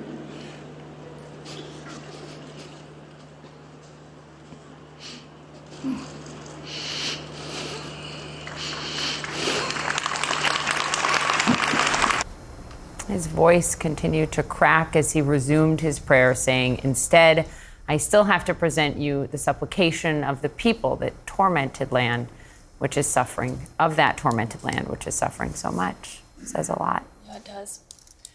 Also, this morning, an emotional sign off from Trevor Noah. You know, he hosted his last episode, and you got to watch this who he credits for his incredible success.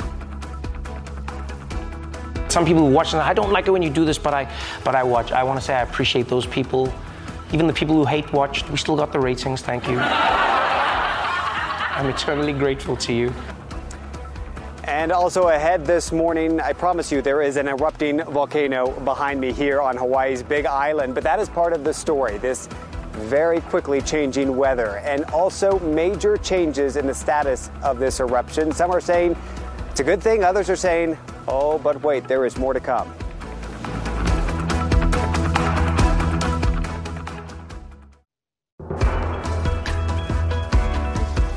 This morning, a crisis averted, at least for now, as officials say lava spewing from the world's largest active volcano is no longer a threat to the main highway of Hawaii's Big Island. Now people can catch a glimpse of the natural beauty without extreme danger. Or David Culver with the best assignment in television has more. Seemingly photogenic from every angle, there is a striking beauty to Mauna Loa's eruption, especially as captured by photographer CJ Kale. Volcano is different every single day. Every single time you go, it's always different. CJ driving us to his picture perfect spot at 4 in the morning. The best view, he believes, the rising sun greeting the glowing lava. Many hours of sleep sacrificed for just a few minutes of perfect lighting, weather permitting. Yeah, that is uh, that is super thick.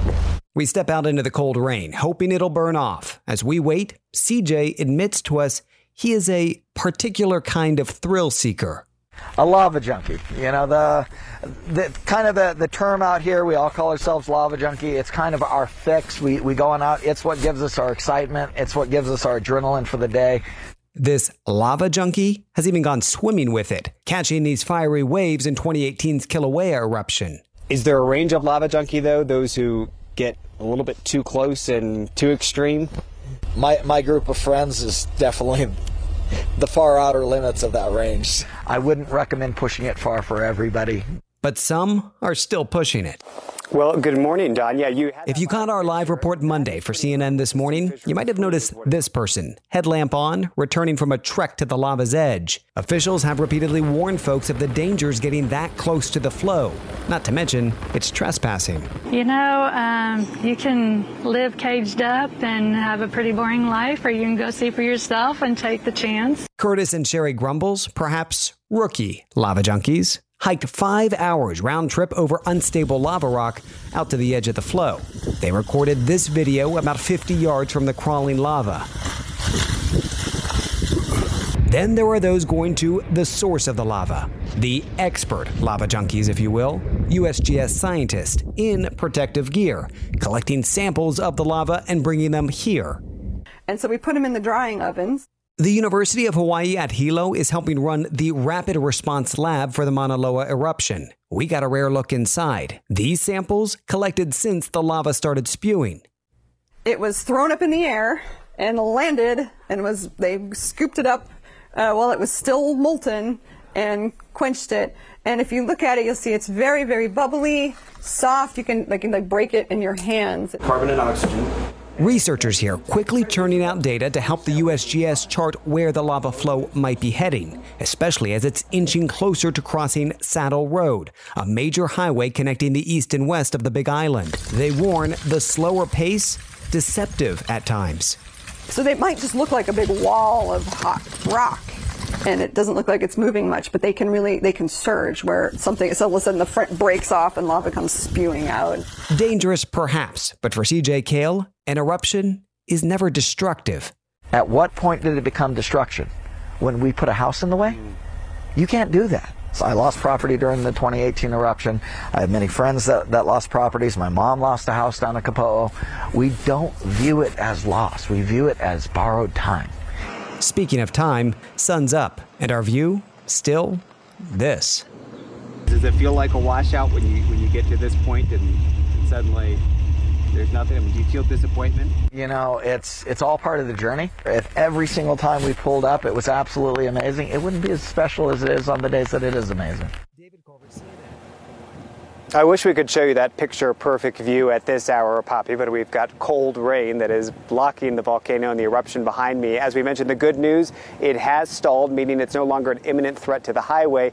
But scientists warn Poppy this thing could change over a matter of hours, and the eruption is still going. Might have have to open the Hawaii bureau, David Culver. Lava Watch. Thank you, friend. well, a huge, I mean, it's so appropriate that we're in D.C. this morning for this news. A huge shakeup in the Senate, just as Democrats were celebrating another, gaining another seat. Ahead, our Jake Tapper joins CNN this morning with his exclusive interview with Senator Kyrsten Sinema. More CNN this morning to come after the break.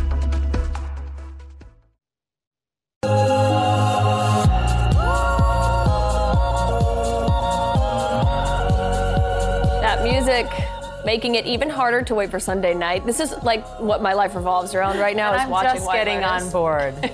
we have converted Poppy to be a White Lotus watcher, don't worry. Every minute that passes, we are now getting one minute closer to finding out what happens in the finale of White Lotus. So, Poppy, Don, and I, we had the chance to sit down with Theo James. If you're watching, you know that is Cameron. He's the wealthy businessman who lets loose on vacation in Sicily, and here's what he told us. dude stalking her. We love this show. I mean, we have been talking about it nonstop. The whole show team talks about it regularly, like dissecting. It's going to be a little weird because he do, he has an accent, in, but not on the show. Yeah, yeah, it's true. Well- that clip we just watched, I Yeah. was thinking of getting that tattooed on my chest. You know, it's a- little lengthy. Threesomes of past, present, and future. That should be everyone's. but this show is so i mean it's like a cult favorite immediately after season one season two is already everyone's favorite but it, it's so interesting because of you know the undertones in it and i wonder what what stuck out to you as you were shooting it Yeah, I mean, uh, not, Mike is such a genius at. Uh, comedy underlaid with social commentary you know? As you know you've seen it he does that really well. This is a little different from the first season. It's it's still about uh, hyper wealth and privilege and what how that morphs people and how they make mistakes as a result of it. There's skewed morality but what i found really interesting about this season was the sexual politics of it and the gender politics of it you know People will think your ca- your character's an, an ass, right? Mm-hmm. I actually like your character. I think Oh, people. go on. Well, but no, because I think people judge your character from what they saw from the beginning Mm-hmm. of the series, and I don't know if that character is going to end up being that in the at the end of the series. Exactly. Yeah. And so I, I really don't know. So I I, I say I kind of like your character, and I like the you you and your wife on the show because, like I said earlier, it works Yeah. for you, and I'm not going to judge it. Yes, exactly. And I think that's an interesting question that the, the show poses. And for me as an actor as well, I had to find things in Cameron that I liked. As I say, I based him on people I knew, people I'd met. But I also had to find bits that I really liked about him. You know, he's he's warm, fun-loving. Uh, He also loves his wife, all those things. But at the same time, as we saw from that clip, he's also a bit of a scumbag. But um, you have to you have to warm to him in some way uh, to make it as real as possible. are you going to tell us who dies Yes. So I can't tell you, but all I can say is um, it gets bigger and a little and wilder, and the person that you might think it is is not that person. Oh. So is it? How, what is it like? Is it? Is it Jennifer? I want to ask that. and what is it like working with Jen- Jennifer? Because she's so eccentric. She's. I mean, she has the most unusual. I don't know way uh, Yeah. method of acting. I think that. Yeah, she does. And uh, it was interesting as an again as an actor to it's great to be able to see perform, especially ones that you like. I'd like to since Best in Show. She's and but watching her as a comedian, it's very fascinating because, as you say, she has a very particular way of delivering lines, but she also is a consummate comedian, so she knows how to adjust lines. You know, in, in, with the, with the you know the tiniest modicum. Like when they're on the yacht and she's like, "Oh, did you knit that little hat?" I saw that today. I busted out laughing. Yeah, My so Uber good. driver's like, "Is everything okay?" Uh, I want to switch gears because, well, I, I obviously have only seen one season of White Lotus, and so One ep, right? one episode, even more embarrassing. Thank you. embarrassing. Good fact check. All thanks to Kaitlan. But then I was like looking into a little bit more about what you do, and when you're not acting, you're like uh, you do a lot of work with the UN, with UNHCR, and a lot of work with refugees. Yeah. And Syrian, there's a Syrian refugee that, that you've been working with for a long time. What, what, what does that mean to you, and how is it tied to your family's experience? Yeah, I mean, it began um, Syrian civil war, obviously that huge uh, displacement um, of people who then needed help, and particularly with the UK, you know, they and and here at the time and lots of other places, they there was a xenophobia, there was a fear, and people, you know, they shut their borders. Um, and that's frustrating. We all believe in that. But my grandfather uh, is Greek, and during uh, the Second World War, when the Nazis invaded Athens, he escaped on a boat across the Aegean uh, and ended up uh, safe harbor in Damascus. You know, so he went the other way, and that's very recent for us. So it was, I guess, I was trying to use that story to remind, you know, even myself that you know, immigration it's it's happens all the time and it's important for culture but it's also remember how recently your own ancestors were you know faced with those problems Yeah. We enjoyed having you. We enjoyed watching. It's such a great series, and you really do a fantastic job. and uh, I was just in Sicily this past summer, and it's a it's a very sexy place, lots of wine, and this is, as you said, it's naughty, in your voice, sexy. It's naughty, series. It's really good. Thank you very much. Thanks very much. Really appreciate it. Thank you.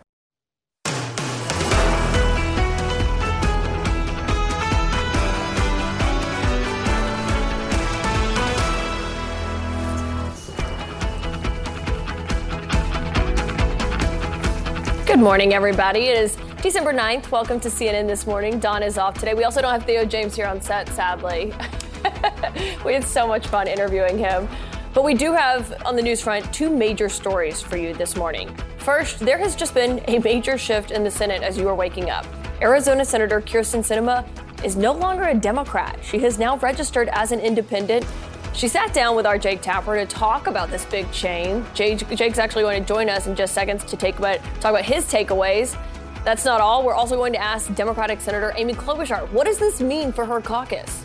And she is finally home. Brittney Griner touching down this morning in Texas after being imprisoned in Russia for nearly 10 months. The Biden administration swapping arms dealer Viktor Bout for her. But what about American veteran Paul Whelan, who is still imprisoned in Russia? John Kirby joins us this morning from the White House on that. But we'll start with this morning this big news for Capitol Hill. Senator Kyrsten Sinema's big announcement coming just three days ago uh, after Democrats had been celebrating their new 51 49 majority in the Senate after Raphael Warnock defeated Herschel Walker in that runoff in Georgia.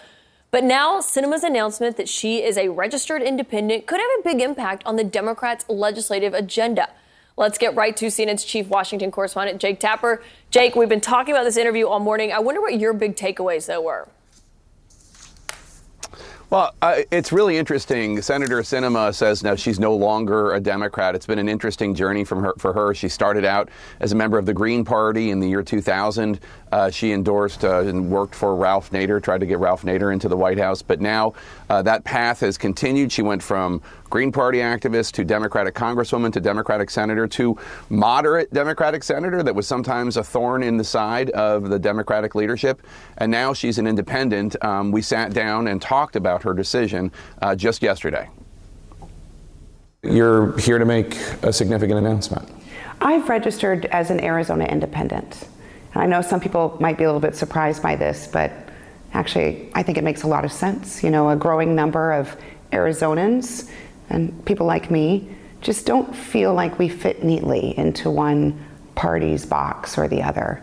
And so, like many across the state and the nation, I've decided to leave that partisan process and really just focus on the work that I think matters to Arizona and to our country, which is solving problems and getting things done. So, your voting record is pretty capital D Democratic. I mean, your views are generally that of a moderate centrist Democrat. How does leaving the party change how you do your job? Well, I don't think anything will change about how I do my job. Um, Arizonans sent me to the United States Senate to be an independent voice for our state, and I'll continue doing that.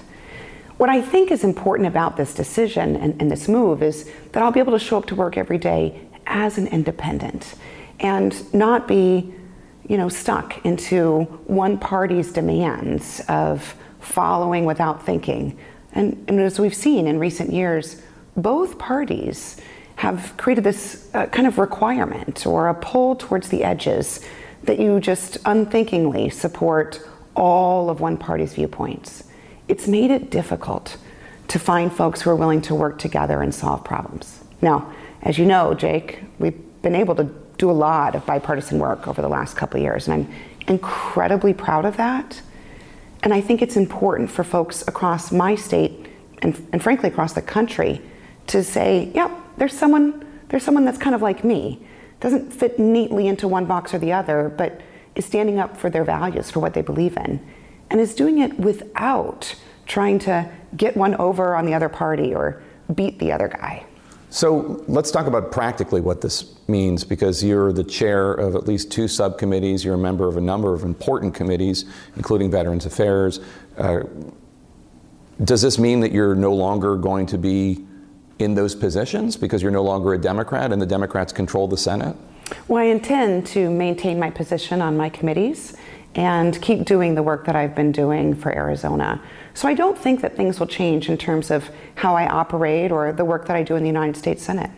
So the uh, ever since uh, Raphael Warnock, Senator Warnock, was reelected earlier this week, the balance of power right now is 51 Democrats or 51 votes for the Democratic Party. That includes two independents, Angus King of Maine and Bernie Sanders of Vermont. But that's 51 49. What you're doing today doesn't change that. It's still basically going to be 5149? Well, I know you have to ask that question, Jake. Yeah. But that's kind of a DC thing to worry about. What I'm really focused on is just making sure that I'm doing what I think comports with my values and the values of Arizonans. So when I come to work each day, it'll be the same. I'm going to still come to work and hopefully serve on uh, the same committees I've been serving on and continue to work well with my colleagues of both political parties. And I'm not really spending much time worrying about what the mechanics look like for Washington, D.C. And to be honest, Jake, I don't think anyone in Arizona is caring about that either. Um, so I don't think things will change much for me, and I don't think things will change much for Arizonans. It's also an unusual time because the Democrats in Washington feel really good right now. Um, they actually picked up a Senate seat uh, and picked up some governor seats. It's the first time the, the party that controls the White House actually gained Senate and governor seats uh, since 1934. Uh, the wave that was supposed to come, the red wave, didn't actually happen. Kevin McCarthy, or the Republicans, maybe Kevin McCarthy will be the Speaker, but either way, the Republicans will control the House, but not with the margins they were expecting. Um, this is going to disappoint a lot of Democrats, and they're also going to feel like they don't understand. Why would you do this at a time when the Democratic Party is having a good week? Well, I think folks at home in Arizona have known me for a very long time, and they know who I am. I've always been someone who is focused on getting results, getting things done. And I've never fit neatly into any party box. I've never really tried. I don't want to. And I think that's reflective of how most Arizonans live. You know, Arizonans who aren't affiliated with either party are often the largest group of voters in Arizona. And even those who are affiliated with parties often find that they don't fit 100% into that box. The reality is, is that when we get up in the morning, we don't really think about partisanship. Most people don't wake up and think, okay, well, I've, you know, got to get this Democratic breakfast on the table. I got to get in my Republican car and go to work. That's not how real life is. I, I know it is in this town. But in the rest of the country, people are just living their lives. And so they're not thinking about who's winning and who's losing. But that's what the parties are thinking about is how do we get one over on this guy? How do we you know, ensure that we're punishing them? How do we continue to win? And what I'm really focused on, and I think the proof is in the pudding of the work I've done in the Senate, I'm really focused on getting results, like actually solving problems. And so, you know, removing myself from the partisan structure, not only is it true to who I am and how I operate, I also think it'll provide a place of belonging for many folks across the state and the country who also are tired of the partisanship. Well, there's going to be a lot of noise about this from the Democrats, from progressives, from the left. Uh, you know this, um, that um, because of your position working with Senator Joe Manchin of West Virginia to push back on some of the efforts, the legislative efforts, and, and change them and moderate them you've already been a, a, target of the left, and people have been very critical of you. They're going to call you every name in the book after this comes out. They're going to call you a traitor. They're going to call you an ingrate. What are you going to say? Well, I think I'll do what I always do, Jake, which is keep doing the work that I know is important for my state. You know, I, I, I just not worried about folks who may not like this approach. What I am worried about is continuing to do what's right for my state. And there are folks who certainly don't like my approach. We hear about it a lot. But the proof is in the pudding. You know, in the last few years in the Senate, as you and I have just mentioned, I've been honored to lead historic efforts from infrastructure to gun violence prevention to protecting religious liberty and helping LGBT families feel secure, to the CHIPS and Science Bill, to the work we've done on veterans issues. The list is really long. And so I think that the results speak for themselves. It's okay if some people aren't comfortable with that approach. Jake Tapper is with us. Jake, it's rare to just hear from Senator yeah. at that length. Like she doesn't do interviews like this, so that's remarkable in and of itself. A cynic that will look at her answers that she gave to you, talking about what life is like in Arizona compared to you know here in the Beltway in Washington, but they'll say you know this has a lot to do with her running for reelection. What did you think? Um, it is rare, and, and I was actually very grateful. She gave us a lot of time, and we have a we have a much more of this interview that's going to air on the lead today, and then on State of the Union on Sunday, uh, talking uh, about her political work, talking about her very humble uh, up uh, upbringing. Um, so I've been thinking about what this actually means um, because, as she said, she doesn't think much is going to change. She's hoping that she will keep her committee assignments. Um, she doesn't really spend a lot of time caucusing with Democrats as it is. She didn't vote to make Chuck Schumer the majority leader last time, so her not doing it again this time isn't really going to have an effect. He's still going to be the Senate uh, Democratic leader. So, what does this actually mean if she doesn't think it's really going to change how she votes and it's not going to change uh, how she does her job?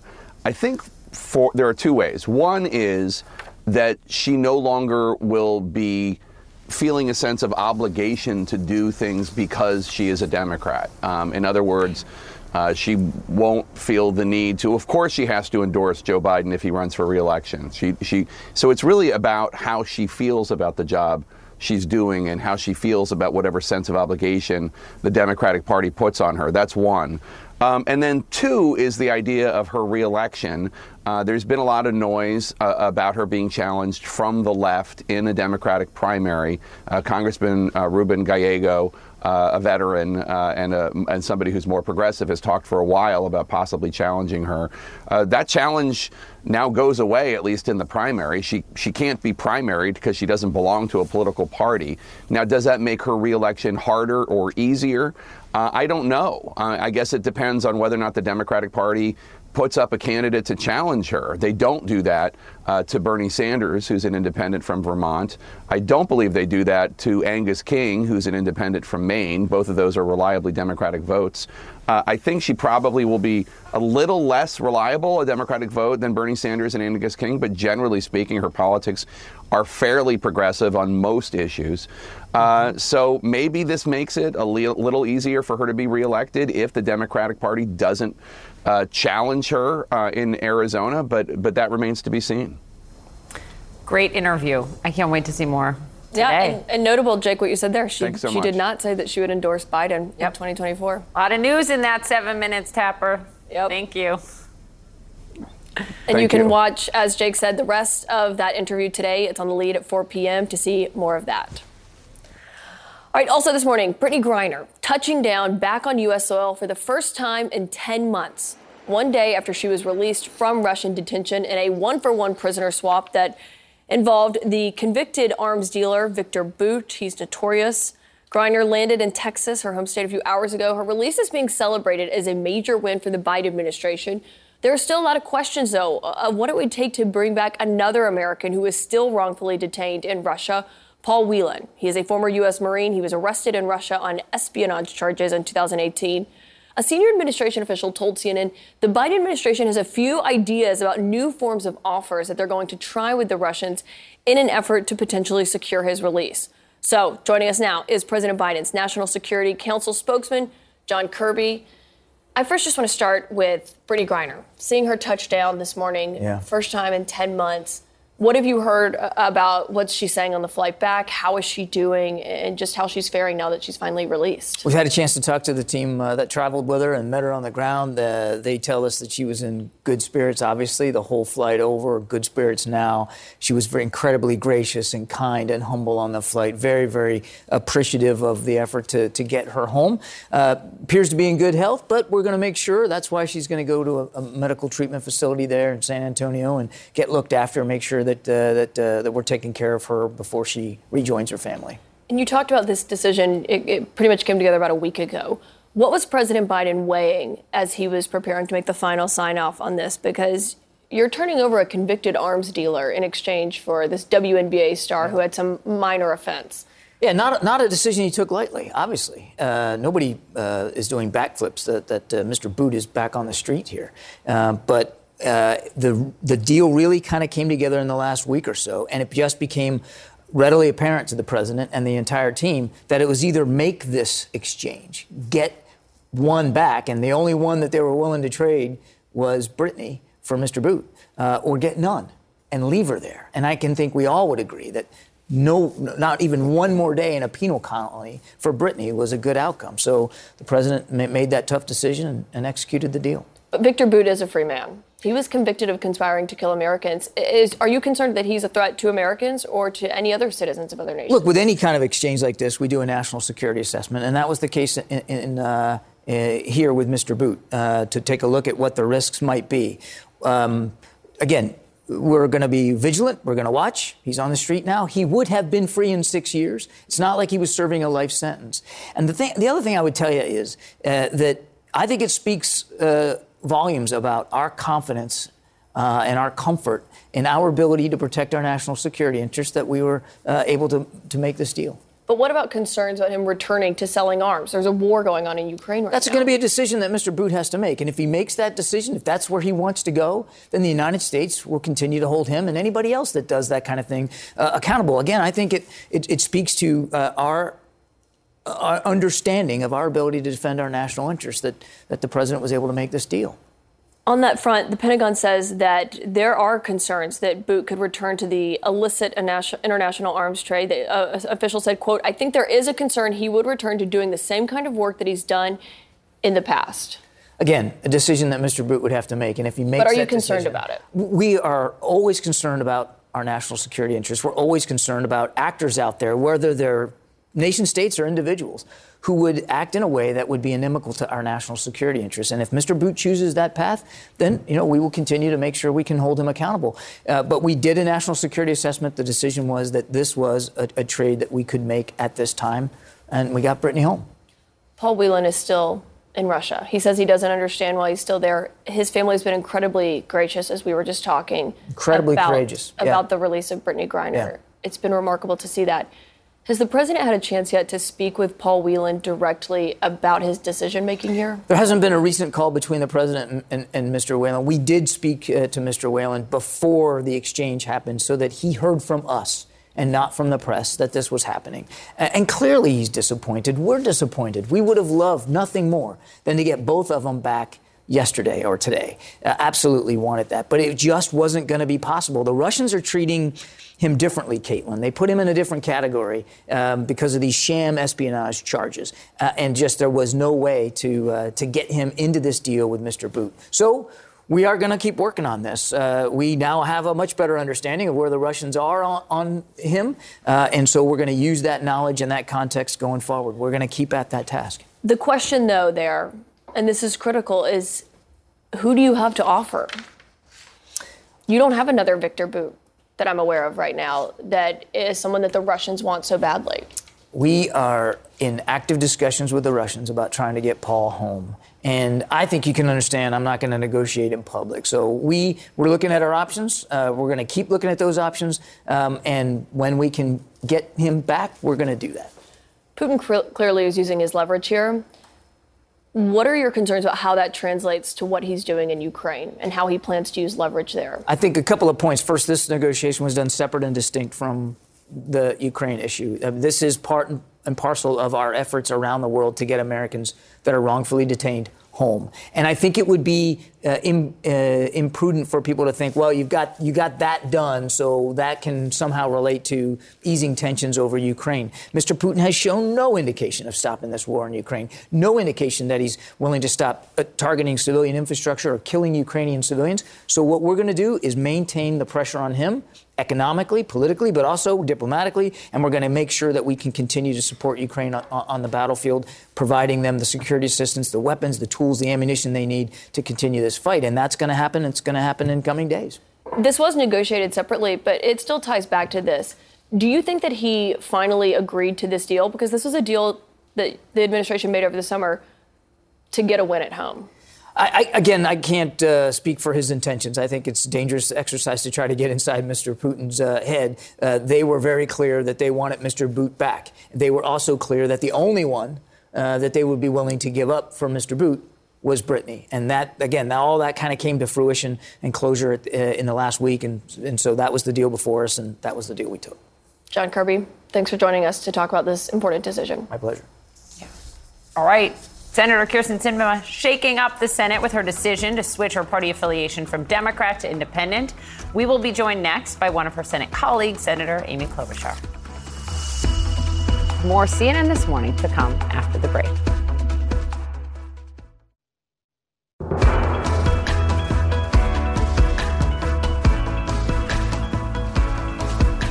Welcome back to CNN This Morning. We are so glad you're with us live from Washington, D.C. this morning. It's a good thing we're here because Senator Kyrsten Sinema just sent shockwaves through the Senate announcing she's no longer a Democrat. She is now a registered independent, an announcement that comes just three days after the party celebrated a little bit of a cushion, a brand new 51 seat majority. So, Democratic Senator Amy Klobuchar of Minnesota is with us. You're still a Democrat, right? Just checking. yes, I am. Okay. All right. So, no more news to break. are you bummed?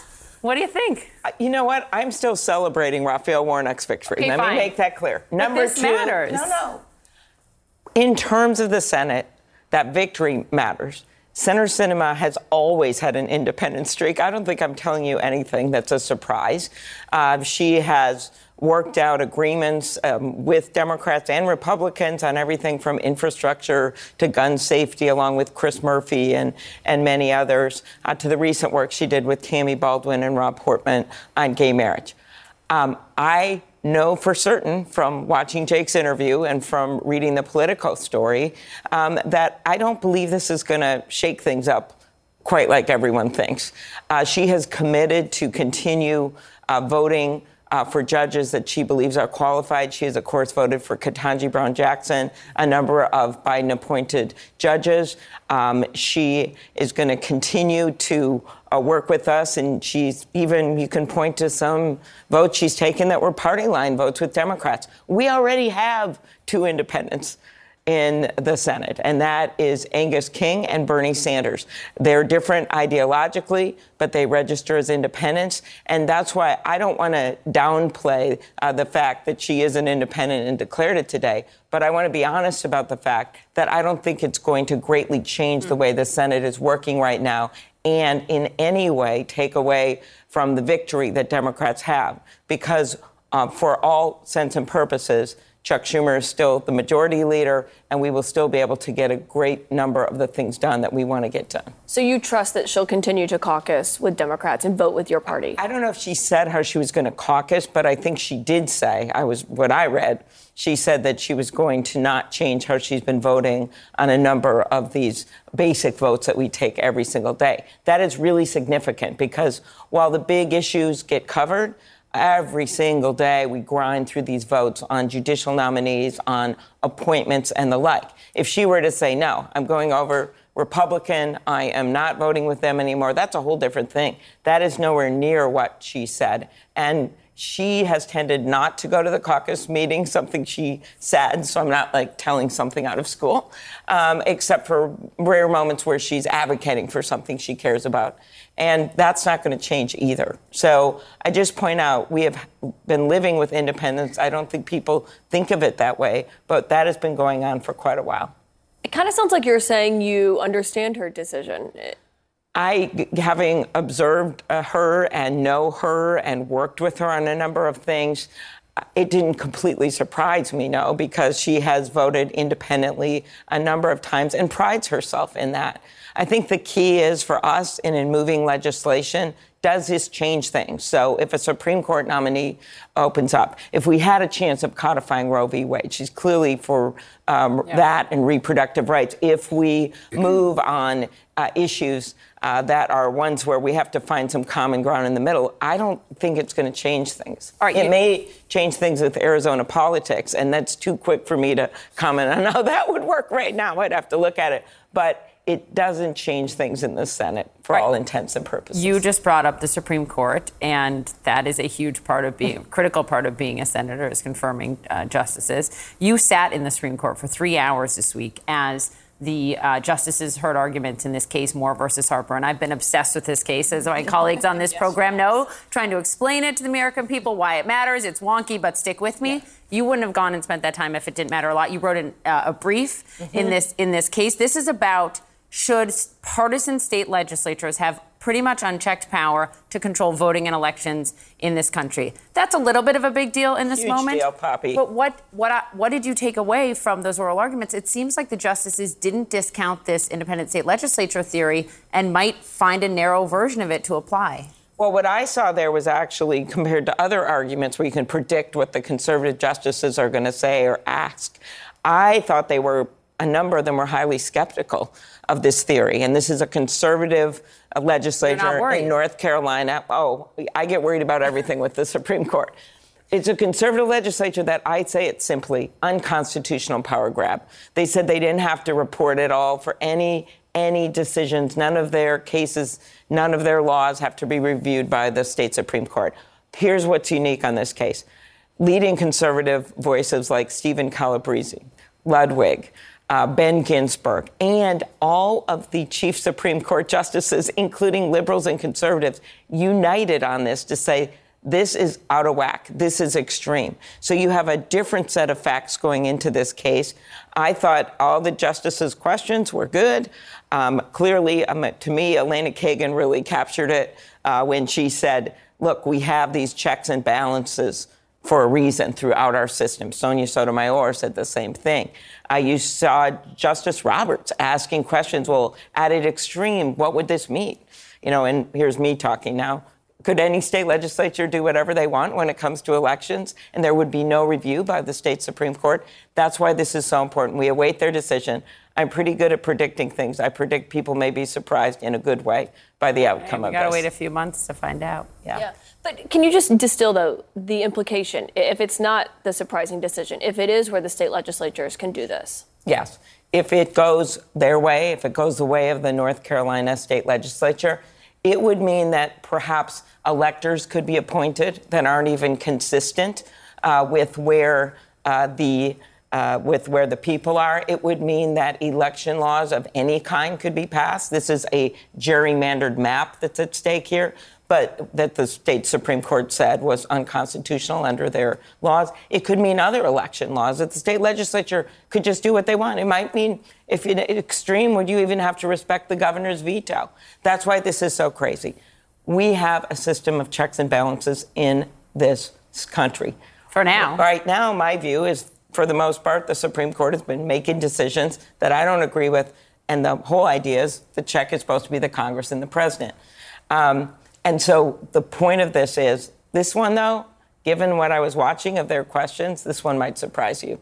Okay. Come back in June, okay? I Let's promise. see what they. If I am wrong, I will come back and say I'm wrong. If I'm right, you'll say you protected. You, I predicted the Affordable Care Act being upheld, the only one in our caucus, um, and I'm predicting an interesting outcome on this. Yeah, and if you change your party affiliation, let us know. Okay, I, I know where to go, but that is not happening. But I, again, I think it's really important for people to understand uh, Senator Sinema has been an independent for all intents and purposes. And I think uh, in a very good interview with Jake Tapper on your network, she explained it. Does it give Manchin more sway, though?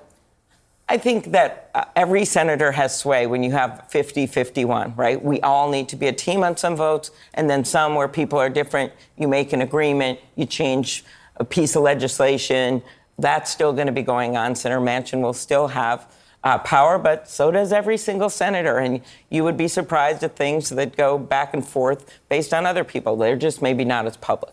Yeah, some wield it differently than others. Yeah, for sure. Senator, Thank thank you, you, so Senator. much for joining us. thank you. WhatsApp. Have a good weekend. All right, just in this morning, a key inflation report on the state of the economy will tell you what it shows and what it means for you. That's next. Also, you want to see this Trevor Noah's emotional goodbye as he ends his run on The Daily Show.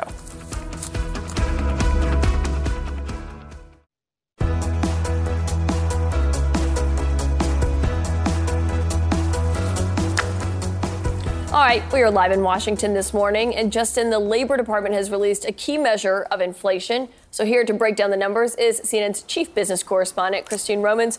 Christine, what are you seeing in these numbers, and what should people know about them? Uh, good morning. This is factory level inflation. So before it gets to the store, this is what producers are paying, the prices they're paying. Still stubbornly high. What I see here, Kaitlan and Poppy, is why the Fed has been raising interest rates so aggressively for so long.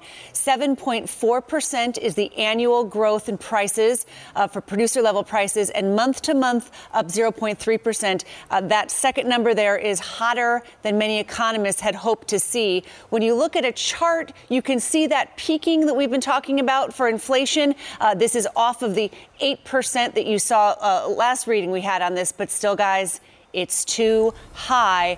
I'm watching futures tumble here right now, stock uh, index Mm. futures. That's because Wall Street is saying, wow, all this medicine from the Fed, and these prices are still stubbornly high, you guys. But what else can they do? Keep raising interest rates. Next week, the Fed is going to raise interest rates, we think, again by 50 basis points, not quite as much as it had in the, the prior four meetings. But the Fed is still in the midst of its inflation fighting uh, mission here. So more interest rates are coming. That raises borrowing costs for all of you as the Fed tries to slow demand and choke off this inflation. Yeah, talk about a challenge for Jay Powell. Yeah. Christine Romans, thanks so much for that update. Yep. Trevor Noah, you, this video is amazing.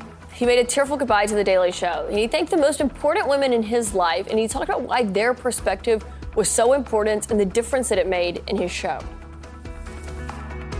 If you truly want to learn about America, talk to black women. Yeah, because unlike everybody else, black women cannot afford to f around and find out.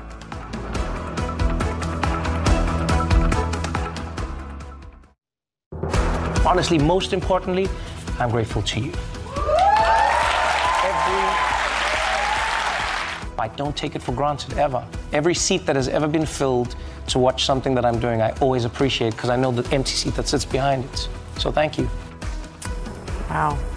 After seven years hosting The Daily Show on Comedy Central, Trevor Noah bid an emotional farewell last night, thanking his fans for making it all possible. And then this, honoring the black women in his life who shaped who he is today. Watch. I've often been credited with, you know, having these grand ideas of people like, oh, Trevor, you're so smart and you're so, and then like, I'm like, who do you think teaches me? You know? Who do you think has shaped me, nourished me, informed me? You know, from my mom, my grand, you know, my aunts, all these black women in my life, but then in America as well. If you, I always tell people, if you truly want to learn about America, talk to black women. Yeah, because unlike everybody else, black women cannot afford to f around and find out. Black people understand how hard it is when things go bad, especially in America, but any place where black people exist, whether it's Brazil, whether it's South Africa, wherever it is, when things go bad, black people know that it gets worse for them. But black women in particular, they know what shit is, genuinely. People always be shocked. They'll be like, why do black women turn out the way they do in America? Why do they vote the way they, yeah, because they know what happens if things do not go the way it should. They cannot afford to f- around and find out. Do yourself a favor. You truly want to know what to do or how to do it, or maybe the best way or the most, the most equitable way? Talk to black women. They, uh, they're a lot of the reason that I'm here, and so I'm grateful to them. I'm grateful to every single one of you. This has been an honor. Thank you. How beautiful, how real was that? Joining us now, CNN senior entertainment reporter, our friend Lisa France. Lisa, wow. Good morning. Speaking Morning. for black women, thank you, Trevor Noah. I mean, it was peak Trevor Noah last night. He called it a wild ride, but it was poignant, it was cheeky, it was funny, and it was just what we needed. I thought it was one of the best endings for a late night show host I've ever seen before. Uh, he really spoke from the heart, and people responded to it. Um, all over Twitter, there's just been tons of praise for Trevor Noah, and already people are missing him. Yeah, it's hard to replace him. I feel like he's been this iconic voice for so long, and it's hard to stand out. You know, there are so many voices like that. So, you know, talking about real issues, but with such a sense of, of wit and humor.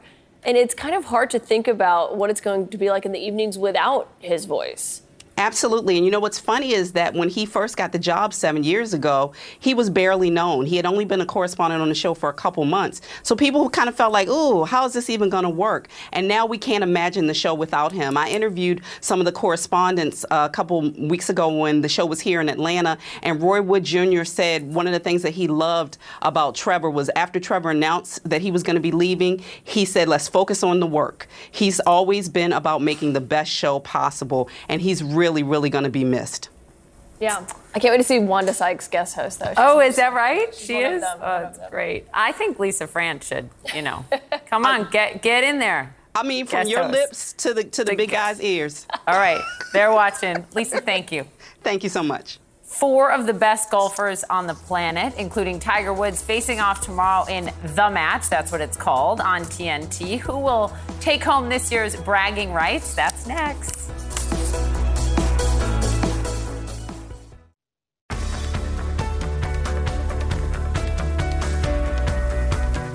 Welcome back to CNN This Morning. We are live in Washington. We're glad you're with us. Four of the biggest names in golf will be competing under the lights in the Capital One The Match this weekend. Tiger Woods will be teaming up with the world's number one player, Rory McIlroy. They will be up against Jordan Spieth and Justin Thomas in the 12-hole match tomorrow night. This will be Woods' first competition since July. Let's bring in TNT golf analyst Trevor Immelman. He, Trevor Immelman, apologies. He is the 2008 Master uh, champion and will be a commentator for the match. This is like a big deal, right? Because it's called the match. Kind of cool. Yeah, They're a- pairing up the greats. Yeah, it's a huge deal and fantastic to see these four guys come together. Like you just touched on there, we haven't seen Tiger Woods compete since the Open in July. He is the biggest name in our sport by far still. So uh, lots of anticipation to see just how he's going to get on and how he's going to team up with the world number one McIlroy. What is your sense of who has the advantage here? Because, I mean, these are all amazing golfers. Everyone loves to watch them. But what's your sense of how the pairings look and, how different this is from the PGA and what these matchings, these pairings actually look like? Well, I, the betting favorites right now, for me, the guys who look the best are Thomas and Spieth. Uh, they paired up so extremely well at the President's Cup just a few months ago and were actually unbeaten in team competition against uh, the internationals. Uh, so they are the favorites going in. They're great buddies. They've known each other extremely well since they were junior golfers competing together. But one thing I've learned through my career, being around golf and competing, is never count out Tiger Woods. Even though we haven't seen him play for a little Yeah. while, uh, he has been working on his game, just been struggling uh, with the walking because of the various injuries. He's going to be able to use a cart uh, at the match. So uh, Uh-huh. don't count him out. And it doesn't hurt to have the world's number one golfer, Rory McIlroy, as your partner. So this is going to be a lot of fun. 12 holes, best ball match play under the lights uh, in Belleair, Florida. This, this is going to be a great one to watch. Even though I'm totally an expert on all things golf, as Kaitlan can tell you, not. Um, I heard something about a different kind of golf ball that Tiger Woods is going to use. Is that right? I didn't even know those exist, by the way, but apparently there are harder ones and softer ones. And what's up with that? Well, you've just given me some insight. I'm heading down there later today. I'll be catching up with all the players, and uh, I'll find out exactly what's going on there. When I was with him last week in the Bahamas, he did not mention testing a new golf ball, so uh, I'm going to have to keep my eyes peeled on that and have to report back. I hope I'm not wrong. This is what our smart producers tell me. All right, Trevor, thank you. And for all of you watching, you can you can catch the match Saturday, 6 p.m. Eastern on TNT. All right, for many, this time of year, it's about giving back. You know, the holidays are here. CNN Heroes is this all star tribute. It salutes 10 extraordinary people who put others first all year long, not just around the holidays. It's a star studded gala. Gala. it airs live this Sunday at 8 p.m. Eastern. It's really something you don't want to miss. The stories are so incredible. Sunday. It's the time of year to be inspired and honor some of humanity's best.